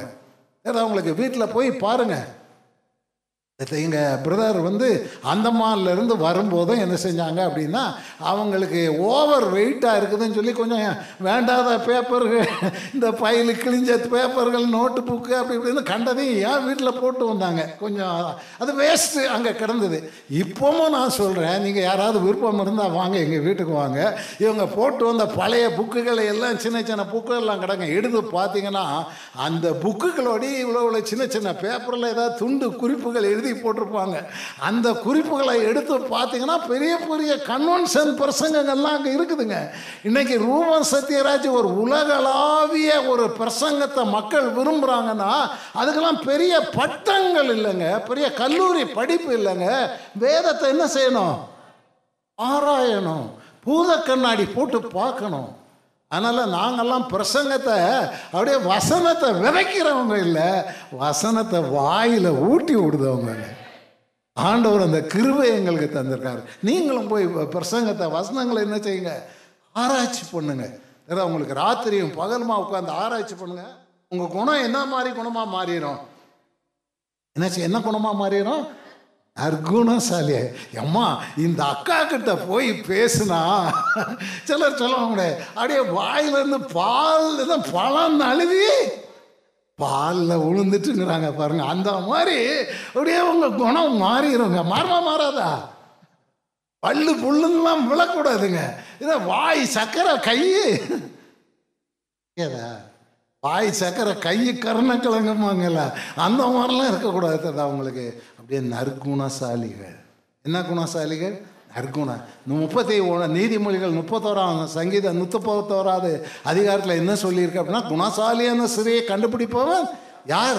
அவளுடைய விலை முத்துக்களை பார்க்கலாம் உயர்ந்தது. அதில் சொல்லியிருக்கு அவள் நாவின் கீழ் என்னது உண்டாதான்? தயவுள்ள போதகம் அவளுடைய நாவின் கீழ் இருக்கிறது அப்படின்னு சொல்லி சொல்லுது. வாயை திறந்தாலே அக்கா வாயை திறந்தாலே அம்மா வாயை திறந்தாலே என்னது முத்து முத்தா கொட்டுதுங்க. என்னதுங்க? சொல்ல இப்போ கேட்டிருக்கீங்களா இது எங்கேயாவது? அந்த அக்கா கிட்ட பத்து நிமிஷம் பேசியிருந்தா போதுங்க. வயிற்று வலியெல்லாம் பறந்துருங்க. தானே ஜபங்கமம் பண்ண தேவையில்லைங்க. உங்கள் பேச்சை கேட்டால் அந்த பிரதர்கிட்ட போய் பத்து நிமிஷம் பேசி பாருங்க. அர்குணாசாலி என் சபையில் எதிர்பாராத விதமாக ஐடி கம்பெனியில் வேலை செய்கிற ஒரு பிரதர் வந்தார். அவருடைய மனைவி வந்தாங்க. ரெண்டு ஹலோ கவனிங்க. ரெண்டு பேரும் பிஹெச்டி படித்தவங்க ரெண்டு பேருமே பிஹெச்டி படித்து சயின்டிஸ்ட் அந்த அம்மாவுக்கு பேரே சயின்டிஸ்ட்டு அவங்களாம் மத்திய அரசாங்கத்தில் பெரிய பெரிய உத்தியோகங்களில் இருக்காங்க. அவங்க ரெண்டு பேரும் வந்தாங்க. அப்போ அவங்க வந்து எனக்கு ஊழியத்தில் ரொம்ப உதவியாக இருந்தாங்க. ஒரு வகையான. அப்போ நான் அந்த பெரிய அந்த அவரை பார்த்து பார்த்தா அவர் வந்து இந்த ஸ்மார்ட் கிளாஸஸ் அப்படின்னு ஒன்று எடுக்கிறதுக்கு நாலு மாநிலங்களுக்கு அவர் தலைவர். அவர் கையில் ஒரு நூறு பேர் வேலை செய்கிறாங்க அந்த மாதிரி பெரிய தலைவர். அவ்வளோ பெரிய ஆள் ஏன்ட்ட வந்தார். வந்தவுடனே ஒரு சின்ன குட்டி சபை. நூற்றம்பது பேர் வர சபையில் அவர் வந்தார். வந்தோடனே அவர்கிட்ட நான் கேட்டேன் ஐயா இந்த யூத் கிளாஸை கொஞ்சம் எடுக்கிறீங்களா? அப்படின்னு சொல்லி கேட்டேன். சரி அப்படின்னு சொல்லிட்டு எடுத்தார். அந்த யூத் அவர் எடுக்க ஆரம்பித்தார் நல்லா கவனிங்க யூத் கிளாஸை அவர் எடுக்க சொன்னால் எடுத்தார். முதல்ல அவர்கிட்ட நான் யூத் கிளாஸை கேட்கும்போதும் ஆறு பேர் இருந்தாங்க. ஆறு மாதத்தில் அவர் யூத் கிளாஸில் நாற்பது பேர் இருந்தாங்க. சண்டே ஸ்கூலில் எடுக்கிற பிள்ளைங்கள்லாம் கொஞ்சம் பெரிய பிள்ளைங்களெல்லாம் அவங்க அம்மா அப்பா வந்து கூப்பிட்டு ஐயா யூத்தில் இருக்கட்டுங்க ஐயா. அந்த அண்ணன் முகத்தை பார்த்தாலே அந்த பிள்ளைங்க தெரியுது. அந்த அண்ணன் முகத்தை பார்த்தாலே அந்த பிள்ளைங்க திருந்திடுது அப்படின்னு சொல்லி சொல்லுவாங்க. அர்குணசாலி. அர்குணசாலி. இப்போ இருக்கிறாரு. அர்குணசாலி. அப்புறம் அவர் நல்லா பெரிய கார்லாம் வச்சுருக்காரு. பிள்ளைங்களை காரில் கூட்டிகிட்டு போவார். கேரல் ரவுண்ட்ஸ் ஊழி அதுக்கெல்லாம். குணசாலிங்க. என்ன சாலி? குணசாலி. நம்மளுக்கெல்லாம் என்ன பேர் சொல்கிறாங்க உங்கள் ஊரில் என்ன பேர் சொல்கிறாங்க நற்குணம் பைபிளில் பெஸ்ட்டு நற்குணசாலியிலே ரொம்ப ரொம்ப நம்பர் ஒன்று குணசாலி நான் கண்டுபிடிச்சது யார் தெரியுமா? ரூத்து ரூத்துன்னு ஒரு அக்கா இருக்கா பாருங்க. அவங்க ரொம்ப நல்ல குணசாலி. அவங்களே மாதிரி இந்த உலகத்தில் எங்கேயாவது பார்க்க முடியுதா? நானும் ரெண்டு மருமகளை கஷ்டப்பட்டு தேடி பிடிச்சிட்டு வந்தேன். இந்த அவங்களுக்கு எல்லாம் படித்து எல்லாம் சாமர்த்தியசாலியாக இருக்கிறாங்க. ஆனால் என்ன சாலியாக இல்லை? நற்குணசாலியாக இல்லை. நானும் இது வரைக்கும் ஒரு ஆயிரம் கல்யாணம் பண்ணி வச்சிருவேன் ஐம்பத்தஞ்சு வருஷமாக ஊழியம் செய்கிறேன்ல ஒரு ஆயிரம் கல்யாணம் பண்ணி வச்சுருப்பேன். இந்த வசனத்தை நிறைய இடத்துல பிரசவம் பண்ணியிருக்கேன். நான் இது வரைக்கும் என்ன சொல்கிறேன் அப்படின்னா குணசாலியான ஸ்திரியை கண்டுபிடிப்போம் யார்? அவருடைய விலை முத்துக்களை பார்க்கலாம் உயர்ந்தது. அப்படின்னு சொல்லி பிரசங்கம் பண்ணுற அன்னைக்கெல்லாம் சொல்லுவேன் என் வாழ்க்கையில் இது வரைக்கும் நான் எங்கேயுமே நற்குணசாலியை கண்டுபிடிச்சதே இல்லை. அப்படின்னு சொல்லி சொல்லுவேன். அப்போ யாராவது ஒருத்தர் என்கிட்ட வந்து சண்டை போடுவாங்க போடட்டும்னு எதிர்பார்க்குறேன் இது வரைக்கும் யாரும் வரல. என் மனைவியும் வரல என் மருமகளும் வரல என் குழந்தையாலும் வரல. நான் நற்குணசாலியா அப்படின்னு சொல்லி என்கிட்ட சண்டை போடுறதுக்கு யாராவது வருவாங்க? நான் எதிர்பார்க்குறேன். யாருமே வரமாட்டேங்கிறாங்க. ஏன்னா அவங்களுக்கே தெரியுது நான். என் மனைவியை பற்றி தெரிஞ்சவங்களுக்கு ஒரு ஃபிஃப்டி பர்சன்ட் வேணால் வச்சுக்கலாம். தெரிஞ்சவங்களுக்கு அந்த மாதிரி அந்த நற்குணசாலி எதுக்கு? அதுக்கு வேற வழியெல்லாம் கிடையாதுங்க. கழுத்தில் நூறு சவரன் போட்டு வந்தால் நற்குணசாலியா இல்லை ஒரு காரு கிஃப்ட்டு ஏதோ கல்யாணத்துக்கு என்ன கொடுக்குறாங்க? டவுரி. டவுரியில் கார் வாங்கிட்டு வந்தால் குணசாலியா பேங்கில் ஒரு அஞ்சு லட்சம் போட்டு டெபாசிட் பேப்பர் கொடுத்தா குணசாலியா குணசாலினா யாரு? குணசாலினா யாரு? வேதத்தை படித்து குணம் தானே மாறணும். தானே மாறணும். அதே மாதிரி நான் எனக்கு தெரிஞ்ச ஒரே நற்குணசாலி ஒரு மாமியார் இருக்காங்கன்னா அது எந்த மாமியார்? நகோமி. இந்த உலகத்துலேயே இந்த மாதிரி மாமியார் மருமகளும் உலகத்தில் இது வரைக்கும் நான் கண்டதே கிடையாது. அந்த மாதிரி மாமியாரும் கிடைக்காது. பாருங்க நான் இருந்த சபையில் ஒரு அம்மா இருக்கிறாங்க. பயங்கர சண்டைக்காரி. சண்டைனா லேஸ் பண்ண சண்டை இல்லை. பயங்கர சண்டைக்காரி. அப்போ அவங்க கல்யாணம் பண்ணும்போது தான் அவங்க மருமகாட்ட சொல்லியிருக்காங்க நீ ஒன்றுமே டவுரியெலாம் கொண்டு வர வேண்டாம். நீ இருக்கிற மாதிரியே வந்துடும் நான் உனக்கு கல்யாணம் பண்ணிக்கிறேன் அப்படின்னு சொல்லி கல்யாணம் பண்ணாங்க கல்யாணம் பண்ண ஆனால் அவங்க வியாபாரம் பண்ணுறாங்க செம வருமானம் ரொம்ப பெரியது. அப்புறம் என்ன நடந்துச்சுது அப்படின்னாக்கி அப்புறம் அந்த அம்மா கல்யாணம்லாம் பண்ணி ரெண்டு குழந்தைங்கள்லாம் பிறந்து இப்போ ஆறு ஏழு வயசில் குழந்தைங்கள்லாம் இருக்குது. இப்போ அந்த மாமியார் என்ன செய்கிறாங்க அது ஏற்கனவே பயங்கர வாயாடி. எப்படி தான் இந்த மருமகளை இப்போ ஏழு எட்டு வருஷம் பத்து வருஷம் ஆகிப்போச்சு இப்போ அந்த பொம்பளை அந்த மருமகளை எப்போ பார்த்தாலும் நீ என்ன கொண்டு வந்த? அப்படின்னு ஒரே சண்டை போட்டுக்கிட்டே இருக்குது. அப்போ இந்த ஒரு அந்த அம்மா வந்து இதெல்லாம் நான் போகிறதுக்கு முன்னால் நடந்தேன் அப்போ நான் போன அப்புறம் இந்த அம்மா என்கிட்ட வந்து சொல்லிச்சுது. ஐயா இந்த மாதிரி நீ அதில் டவுரி கொண்டோன்னு ஒரே சண்டை போடுதாங்க ஐயா அப்படின்னாங்க. அப்போ நான் அவங்களுக்கு ஒரு சின்ன ஒரு மந்திரம் சொல்லி கொடுத்தேன். என்ன மந்திரம் அப்படின்னாங்க என்ன பேசினாலும் நீ செவிடின்னு நினச்சிக்க. என்னது? செவிடின்னு நினச்சிக்க. காதை நல்லா இறுக்கி பொத்திக்க. தெரியுதா அவங்களுக்கு பேசவே பேசாத ஒன்றுமே பேசாத அப்படின்னு சொல்லிட்டு நான் சொல்லி கொடுத்தேன். அந்த அம்மாவும் அதுலேருந்து அந்த மருமகா ஒன்றுமே பேசலை. ஒரு நாள் அவங்க வீடு சந்திக்க போயிருந்தேன். ஹலோ ஒரு நாள் சந்திக்க போயிருந்தேன். அப்போ அந்த மாமியார் வந்து என்கிட்ட சொல்கிறாங்க ஐயா இவ ரொம்ப திமுறு பிடிச்சவா? இவ ரொம்ப அகம்பாவன் ரொம்ப அடங்க மாட்டேங்கிறா. அப்படி இப்படின்னு அவளை பற்றி நிறையா குறை சொன்னாங்க. அப்போ நான் என்னம்மா விஷயம் அப்படின்னு சொல்லி கேட்டேன். அப்போ அவங்க சொல்கிறாங்க ஐயா என்ன பேசினாலும் வாயே பேச மாட்டேங்கிற ஐயா. அவளை கொஞ்சம் பேச சொல்லுங்க ஐயா அப்படிங்கிறாங்க. அப்போனா என்ன அர்த்தம்? அவளை கொஞ்சம் சண்டை கூட சொல்லுங்க அப்படிங்கிறாங்க அவங்க. தெரியுதா அவங்களுக்கு அவ நான் நான் இது நான் தான் சொல்லி கொடுத்தேன் இந்த முறையவே. அதை என்கிட்டயே அவங்க ப்ராக்டிஸ் பண்ணாங்க. அப்படி மாமியார் எத்தனை பேர் இருக்கிறீங்க. அப்போ உங்களுக்கு மருமக எப்படி வருவா? நீங்கள் குணசாலியாக இருந்தால் தானே உங்கள் மருமக குணசாலியாக இருப்பா? நல்லா யோசிச்சு பாருங்க. தெரியுதா உங்களுக்கு? நற்குணசாலிகள். எப்படி நற்குணம் வரும்? எப்படி நற்குணம் வரும்? வேதத்தை என்ன செய்யணும்? சரி இப்படியே போயிட்டே இருந்தால் ரொம்ப இருக்கும் போல இருக்கு. அதனால் அது அப்புறம் இன்னும் நிறைய இருக்கா யோசேப்பு நல்ல கு- குணசாலி. தெரியுதா அவங்களுக்கு அப்புறம் ரெபேக்கா ரொம்ப நற்குணசாலி. அவங்களாம் ஸ்பெஷல் கேரக்டருங்க ஏங்க உங்கள் வீட்டில் கொஞ்சம் இடம்லாம் இருக்குதா? நைட்டில் தங்கிக்கலாம் தான். அந்த பொண்ணு சொல்கிறா ஐயா கவலையே போடாதீங்கய்யா. எங்கள் வீட்டில் அவங்க பிரியாணியே ஆக்கி போடுவேன். இப்படிலாம் யார் கொடுக்க இந்த நாட்டில் இருக்காங்க அவன் சொல்கிறான் இன்னைக்கு உங்கள் வீட்டில் நைட்டில் தங்கிக்கலாம். அதெல்லாம் கவலைப்படாதீங்க வாங்க பத்து ஒட்டகம் தானே. படுக்க கெட்டி போடுறதுக்கு தொழுவே இருக்குதுங்க. அப்புறம் அதுக்கு என்னதெல்லாம் போடுதான் வைக்கோல் போடுதான் புல் போடுதான் தண்ணி. இப்படி எந்த லூசுங்களா அதை பேசுமா? பேசுமா? அப்படி பேசுனாதான் அவங்களுக்கு என்ன பேர்? சொல்லுங்க நற்குணசாலி அவன் கேட்குறான் எனக்கு ஒரு சொம்பு தண்ணி குடிக்க கொடுமா அப்படின்னு சொல்லி கேட்குறாங்க ஐயோ என்ன சொல்ல உனக்கு என்னய்யா தண்ணி? உனக்கும் தரேன் ஓ. இன்னைக்கு அப்படி சொல்கிறாங்களா அப்படி சொல்கிறவங்க நாட்டில் யாராவது இருக்காங்களா? பத்து ஒட்டகம்னா ஒன்று ஒன்று ஐம்பது குடம் குடிக்குமா? பத்து குடம்னா ஐநூறு குடம் தண்ணி குடிக்குமா? ஐநூறு குடம் அவளால் கோரி ஊற்ற முடியுமா? நல்லா யோசிப்பார். ஆனால் ஊற்றுனா குடிச்சிதுன்னு பைபிளில் சொல்லியிருக்கு. அவங்களுக்கு பேர் தான் என்ன பேர்? நீங்கள்லாம் எப்படி? உங்களுக்கெல்லாம் என்ன பெயர் கொடுக்கணும்? என்ன பெயர் கொடுக்கணும்? நீங்களே சொல்லுங்க உங்களுக்கு என்ன பெயர் கொடுக்கணும்? சபை எப்படி வளரும்? சப்பரை எப்படி பெருகும்? ஆண்டுடைய நாம எப்படி மைமைப்படும்? நற்குணசாலி. இங்க வந்து கைய கைய தட்டி குதிச்சு எழுதி அல்லேலுயா சோத்திரம் அபிஷேகம் அப்படின்னு சொல்லிட்டு போகக்கூடாது. நற்குணசாலிங்கிறத உங்க கம்பெனியில் காட்டணும் உங்க வீட்டில் காட்டணும் உங்க ஸ்லம்ல நீங்க இருக்க குடிசை பகுதியில் குழாய் அடியில் காட்டணும். என்னது? ஒருத்தி வந்து கொ- குடத்தை ஒரு இடி இடிச்சான்னா என்ன செய்யணும்? மவளை என்ன எனக்கு ஆளு? என் மகன் வருஷம் அவர் ஊருக்கே கேடி ரவுடி. அவர் வருஷம் அப்படி இல்லை. என்ன சிஸ்டர் உங்களுக்கு அவ செல்லக்காரி பஜாரின்னு வச்சுரு நீங்கள் என்ன சொல்லணும் சிஸ்டர் உங்களுக்கு முதல்ல தண்ணி பிடிக்கலாமா பிடிச்சிக்கிடுங்க. அப்புறம் நான் பிடிச்சிக்கிறேன் அப்படின்னு சொல்லி பாருங்களேன் நாளைக்கு உங்கள் குடத்தை இடிக்க மாட்டாங்க. உங்களுக்கு குடத்தை தண்ணியை பிடிச்சி உங்கள் வீட்டில் தூக்கி கொண்டாந்து வச்சுட்டு போவாங்கங்க. நீங்கள் நற்குணசாலியாக மாறுங்க. பாஸ்டர் இன்னைக்கு காலையில் ஏன்ட்ட ஒரு கதை சொல்லிட்டு இருந்தாங்க. எங்கே ஒரு கிராம சபையில் ஊர்க்காரங்களே சண்டைக்கு வந்தாங்களாம். இவங்க தண்ணி இப்போ கிணறு தோண்டியிருக்காங்க. கிணறு தோண்டி ஓசியில் ஒரு ஒரு ப- குழாய் போட்டு ரோட்டில் வச்சுட்டாங்களாம். ஊர்க்காரங்க யாருனாலும் என்ன செய்ய? சண்டை போடுறது போட்டுக்கிட்டே இரு. ஆனால் உனக்கு ஓசியில் என்ன தரேன்? அதாங்க நற்குணசாலிங்க.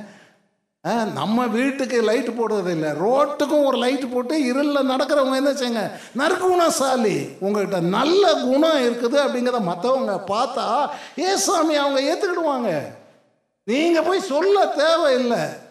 உங்ககிட்ட வருவாங்க. நற்குணசாலியானார்கள். மூன்றாவதும் கடைசிமா லிஸ்ட்ரா அப்படின்னு சொல்லி ஒரு ஊர் இருந்தது. அந்த ஊரில் பவுலும் சீலாவும் போய் அங்கே ஊழியம் செஞ்சாங்க. ஊழியம் செஞ்சோடனே ஒரு நொண்டி சப்பானி எந்திரிச்சிட்டான். பிரசங்கம் சும்மா அப்படியே அகப்பே சபையில் பிரசங்கம் ஃபயரை பிடிச்ச மாதிரி பிரசங்கம் பயங்கரமாக நடக்குது. உடனே அந்த ஊரில் நாலு பூசாரி இருந்தாங்க. பூசாரிலாம் பார்த்து இந்த மாதிரி பிரசங்கத்தை நான் கேட்கவும் இல்லை. இந்த மாதிரி பிரவேச பணி நடந்ததை நான் பார்த்ததும் இல்லை.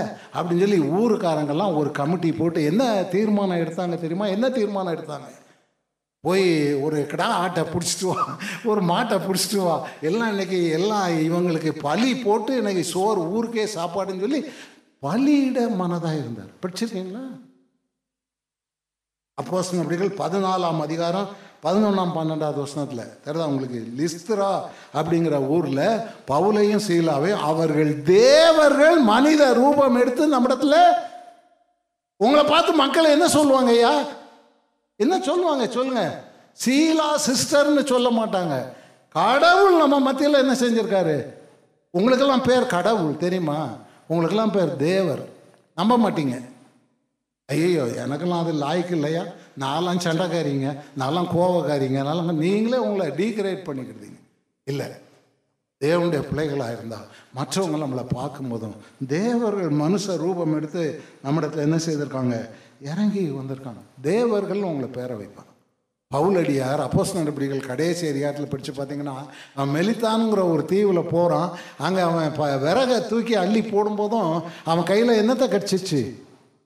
ஒரு பாம்பு கடிச்சிச்சு. பாம்பு கடிச்சோன்னா அந்த ஊரில் ஒருத்தருக்கு ஒருத்தர் பேச தெரியாது. அந்த ஊருக்காரங்களாம் நினைக்கிறாங்க இவன் எடா பாவி? இவன் தான் அங்கே கப்பலில் அடி உதவ வாங்கி இங்கே வந்து சேர்ந்திருக்கானா அந்த சாவு அவனை விட மாட்டேங்க பாரு அப்படிங்கிறாங்க. அதாவது தமிழில் நம்ம நாட்டு பாசம் இந்த ஏழரை சனியை அவனை விட மாட்டேங்குது அப்படின்னு சொல்லி அந்த ஊருக்காரங்க பாசையில் சொல்கிறாங்க ஆனால் அவன் என்ன செஞ்சானா பாம்பை போய் யேசுநாம் தான் தூக்கி உதறி அடிச்சுட்டு பேசாமல் உட்காந்துட்டு இருக்கான். அஞ்சு நிமிஷம் ஆச்சு பத்து நிமிஷம் ஆச்சு அரை ஒரு ஆச்சு. ஒரு ஒரு ஜனங்கள்லாம் இவன் சிறிது நேரத்தில் விழுந்து நுரை தள்ளி சாவான்னு பார்த்துக்கிட்டு இருந்தாங்க. ஆனால் அவன் அல்லேலுயா சோத்திரம் எந்திரிச்சு பெருசம் பண்ணார். உடனே அவர்கள் வேறு சிந்தையாகி இவன் தேவன் அப்படின்னு சொல்லி சொன்னாங்க. இவன் கடவுள்னு சொன்னாங்க. நம்மளெல்லாம் என்ன சொல்லணும் மக்கள்? பயப்படாம சொல்லுங்கங்க. நம்மளை பார்த்து கடவுள்னு சொல்லணும். நடக்கிறாங்க. மெட்ராஸில் நடந்த ஒரு உண்மை சம்பவம் எனக்கு நிறையா தான் பேச வேண்டியிருக்கு. உண்மை சம்பவத்தை நான் சொல்கிறேன் இந்த எலக்ட்ரிக் ட்ரெயின் இங்கே இங்கே வேறு ட்ரெயின் நினைக்கிறேன். எங்கள் ஊரில் எலக்ட்ரிக் ட்ரெயின் ஓடிட்டுருக்கு ஒரு அஞ்சு நிமிஷத்துக்கு ஒரு ட்ரெயின் ஓடிக்கிட்டே இருக்கும். அப்போ அதில் இந்த வியாபாரம் பண்ணுற மக்கள் என்ன செய்வாங்கன்னா இந்த ஆரஞ்சு பழம் ஆப்பிள் பழம் வாழைப்பழம் கீரை லொட்டு லொசுக்கெல்லாம் இந்த கூடைகளில் வச்சுக்கிட்டு அப்படி போவோம். ஒவ்வொரு ஸ்டேஷன்லேயும் ட்ரெயின் நிற்கும் போதும் அந்த விற்கிறவன் என்ன செய்வான்? ஒரு கம்பார்ட்மெண்ட்டில் இறங்கி அடுத்த கம்பார்ட்மெண்ட் போகலாம் எல்லாம் பார்த்துருக்கீங்களே? அப்படி ஓடி போடி போகும்போதும் ஒரு பா ஒரு பதினெட்டு வயசு ஒரு வாலிப பையன் அவன் புறஜாதி வேறு மதத்தை சேர்ந்தவன் ஆரஞ்சு பழம் விற்றுக்கிட்டு இருந்தான். விற்றுக்கிட்டு இருந்தவன் என்ன செய்யறான்னா ஒரு கம்பார்ட்மெண்ட்டில் ஏறி இன்னொரு கம்பார்ட்மெண்ட்டுக்கு போகும்போதும் அது ஒரு பிஸியான ஸ்டேஷன் ஒருத்தருக்கு ஒருத்தர் இடிச்சுக்கிட்டு போய் ஏறுவாங்க பார்த்தீங்களா? கூட்டமாக இருந்தால் அப்படி தானே அப்படி இடிச்சுக்கிட்டு ஏறும்போதும் என்ன ஆயிடுச்சு அப்படின்னு சொல்லி சொன்னால் அந்த பையன் தோளில் வச்சிருந்த கூடை தட்டி ரயில்வே ஸ்டேஷனில் கொட்டிடுச்சு. ஊட்டி பழம் அது உருண்டையாக இருக்கும்ல ஆரஞ்சு பழம் உருண்டையாக இருக்கலாம் உருண்டு பல இடத்துல போகும்ல. அதனால் ஆரஞ்சு பழம் ஸ்டேஷனில் அங்கே எங்கெல்லாம் உருண்டு போகுது. க- ஜனங்கள் ஏறுறவங்க வேற இறங்குறவங்க வேற காலில் அப்படி மிதிச்சு கிதிச்சு நாசம் பண்ணுவாங்க. அப்படி எல்லாரும் அப்படி போயிட்டு இருக்கிற சமயத்தில் தெரிஞ்சவங்களுக்கு அந்த பையன் அவன் மனசு வயறு எப்படி எரியும்? இன்னைக்கு என் பிழைப்பு அவ்வளோதான் போச்சு. இன்னைக்கு ரெண்டாயிரம் ரூபா முதலீடு போட்டேன். இன்னைக்கு எல்லாம் லாஸ் ஆகி அவன் வயறு எரிஞ்சுக்கிட்டு இருக்கான். உடனே அந்த பையனை பக்கத்தில் ஒருத்தர் தோளில் கையை போட்டு தம்பி கவலைப்படாதீங்க அப்படின்னு சொல்லிட்டு அவரும் கூட சேர்ந்து அந்த பையன் பழத்தை அவசர அவசரமாக பறகி போடும்போதும் இவரும் அவசர அவசரமாக பிறகி போட்டார். பிரசி போட்டார். அதுக்குள்ளே ட்ரெயின் கிளம்பிச்சு எல்லாம் போகிறவங்க எல்லாம் போய் சேர்ந்துட்டாங்க. இவன் அந்த பழத்தெல்லாம் பிறக்கி உள்ள இவரும் அந்த ட்ரெயினில் ஏறி போக வேண்டியவர். போகாமல் இவனுக்காக அடுத்த ட்ரெயினில் போய்க்கலான்னு அந்த பழத்தெல்லாம் பிறக்கி போட்டார். சில பழம் உருண்டு வந்து தண்டவாளத்தில் விழுந்துட்டு அதையும் இறங்கி எல்லாம் தூக்கி கொடுத்தார். எல்லா பழத்தையும் பிறக்கி கூடையில் போட்ட உடனே இந்த பையன் அவருடைய முகத்தை அப்படி பார்த்தான். முகத்தை பார்த்துட்டு அவர் வந்து ஒரு வெள்ளை பேண்ட்டு வெள்ளை ஷர்ட்டு போட்டுக்கிட்டு இருக்கிறாரு.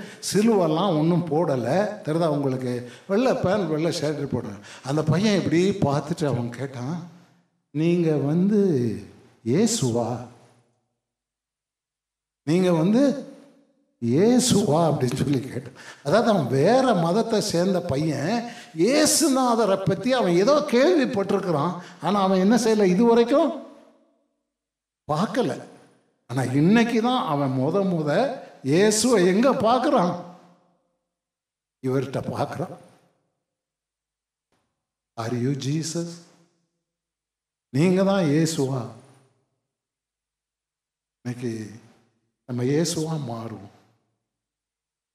சாட்சின்னா என்னங்க வாயில் நாலு வார்த்தை சொல்கிறது பெருசில் அப்படியே வாழ்க்கையில் வாழ்ந்துடணும் மூணு விஷயம் சொன்னேன். சபை வளரணும். நீங்கள் கிறிஸ்துவுக்குள்ளே வளரணும். சபை பெருகணும். மூணு விஷயம். முதல்ல என்னது? கிறிஸ்தவர்கள். ரெண்டாவது நற்குணசாலிகள். மூன்று கடவுள்கள். இப்போ இந்த என்னுடைய பிரசங்கத்தை இங்கே ஒரு முந்நூறு நானூறு கடவுள்கள் உட்கார்ந்து கேட்டுக்கிட்டு இருக்கீங்க. கர்த்தர் நம்மை ஆஸ்வதிப்பாராக இந்த வருஷம் இந்த முப்பத்தி ரெண்டாவது வருஷம் உங்களுடைய ஆவிக்குரிய வாழ்க்கையிலே சபை வாழ்க்கையிலே மிகுந்த சமாதானமும் ஆசீர்வாதமாய் காணப்பட கர்த்தர் உங்களை ஆசீர்வதிப்பாராக. எனக்காகவும் ஜெபம் பண்ணுங்கள். நான் உங்களுக்காக தினமும் நானும் என்னுடைய மனைவியும் ஜெபிக்கிறோம். காட் பிளஸ் யூ தேங்க் காலவெளியிலே ரெண்டு ஆராதனைகளிலும் அவர் மிக தெளிவாக திருச்சபையோடு அவர் பேசியிருக்கிறார். நாம் யாராக இருக்கிறோம் யாராக நம்மை வெளிப்படுத்துகிறோம்? இந்த காலவெளியிலே நம்மை நாமே ஆராய்ந்து பார்ப்போம். நாம் கிறிஸ்தவர்களா? நாம் நற்குணசாலிகளா? தேவனை நம்முடைய வாழ்க்கையிலே நாம் பிரதிபலிக்கிறவர்களாக வாழ்கிறோமா? கிறிஸ்தவன் என்கிற பெயருக்கும் நம்முடைய வாழ்க்கைக்கும் ஏதாகிலும் சம்பந்தம் இருக்கிறதா? உங்கள் வெளிச்சம் மனுஷருக்கு முன்பாக பிரகாசிக்க கிடவது என்று ஆண்டவர் கட்டளையிட்டாரே. என் கிறிஸ்தவ வாழ்க்கையின் வெளிச்சத்தை நான் பிரதிபலிக்கிறேனா? என் வார்த்தையிலே என் வாழ்க்கையிலே கிறிஸ்துவை மக்கள் காண்கிறார்களா? ஆண்டவரே இந்த முப்பத்தி ரெண்டாவது வருஷத்துக்குள் நாங்கள் பிரவேசிக்கிறோம். இப்பொழுது நாங்கள் கேட்ட இந்த வார்த்தைகளின்படி என்னை நீர் மாற்றும். என்னை ஒரு நற்குணசாலியான மனிதனாக மனுஷியாக மாற்றும். என்னை ஒரு மெய் கிறிஸ்தவனாய் மாற்றும். ஒரு மெய்யான சீசனாக மாற்றும். ஒரு ஒழுங்குள்ள ஒரு கிறிஸ்தவனாய் ஜீவிக்க எனக்கு உதவி செய்யும். கேளுங்க வாய் திறந்து ஜெபிங்க. ஊமையாக நிற்கிறதுக்கு தான் இவ்வளோ நேரம் ஆண்டு பேசினாரா? ஒரு தீர்மானம் செய்வோம். உடைய வாழ்க்கை மாறட்டும். எல்லா ஞாயிற்றுக்கிழமையும் கேட்குற பிரசங்கத்தில் இதுவும் ஒரு பிரசங்கம்னு விட்டீங்க அப்படின்னா ஆபத்து உங்களுக்கு தான். ஆண்டவர் பேசுகிறார். கேளுங்க ஆண்டவரத்தில் ஆண்டவரே இதை கேட்ட சத்தியத்தின்படி நான் வாழ என்னை அர்ப்பணிக்கிறேன். என்னை ஒப்பு கொடுக்கிறேன். ஒரு மாய்மால கிறிஸ்தவ வாழ்க்கை நான் வாழ்ந்தது போதும் ஆண்டவரே. முப்பத்தி ரெண்டாவது வருடத்தின் முதல் கத்தருடைய நாளிலே கிறிஸ்தவனாக நற்குணசாலியாக சீஷனாக கிறிஸ்துவை பிரதிபலிக்கிறவனாக என்னிலே கிறிஸ்துவை மக்கள் காண்கிறவனாய் நான் வாழ என்னை அர்ப்பணிக்கிறேன் ஆண்டவரே. இறக்குமுள்ள பிதாவே ரெண்டு ஆராதனைகளிலும் நீர் உமது விருப்பப்படி ரெண்டு செய்திகளை பேசி சபையை நீர் உயிர்ப்பித்திருக்கிறீர். மண்ணோடு ஒட்டி கொண்டிருக்கிற எங்களுடைய ஆத்துமாக்களை உம்முடைய வசனத்தை கொண்டு நீர் உயிர்ப்பித்திருக்கிறீர். அதற்காக உமக்கு ஸ்தோத்திரம். நீங்கள் உங்களை வஞ்சியாதபடி திருவசனத்தை கேட்கிறவர்களாய் மாத்திரமல்ல அதன்படி செய்கிறவர்களாயும் இருங்கள் என்று வேதம் சொல்லுகிற வார்த்தையின்படி. எங்களை நாங்கள் வஞ்சிக்காதபடி திருவசன போதனைகளுக்கு கீழ்ப்பிடிந்து ஜீவிக்க எங்களை நாங்கள் திருச்சபையாக ஒப்பு கொடுக்கிறோம் ஆண்டவரே முப்பத்தி ரெண்டாம் ஆண்டு விழாவிலே உமக்கு நாங்கள் என்ன தர முடியும்? எங்களையே தருகிறோம். இதுவரைக்கும் வீணாக்கி போட்ட வாழ்க்கையை உம்முடைய கரத்தில் தருகிறோம். அதை நீர் சீர்படுத்தி ஸ்திரப்படுத்தி உடைய நாம மகிமை கண்டு பயன்படுத்துவீராக. ஆலய கட்டடத்திற்குள் மாத்திரமல்ல அகில உலகமெங்கும் உண்மையே நாங்கள் பிரதிபலிக்க எங்களுக்கும் திருச்சபை மக்களுக்கும் நீர் இறக்கம் கட்டளையிடுவீராக ரெண்டு ஆராதனைகளிலும் கத்துடைய வார்த்தையை கொண்டு வந்த நம்முடைய மகனுக்காக நாங்கள் ஜெபிக்கிறோம். ஜீவன் தந்து அன்றுவரே அந்த அவருடைய ஜீவன் நம்முடைய பார்வையில் அருமையாய் இருந்து மீண்டும் உயிர் பெற்று ஊழியங்களை செய்ய கிருபை தந்தவர். இன்னும் நீண்ட ஆயுசையும் தந்து.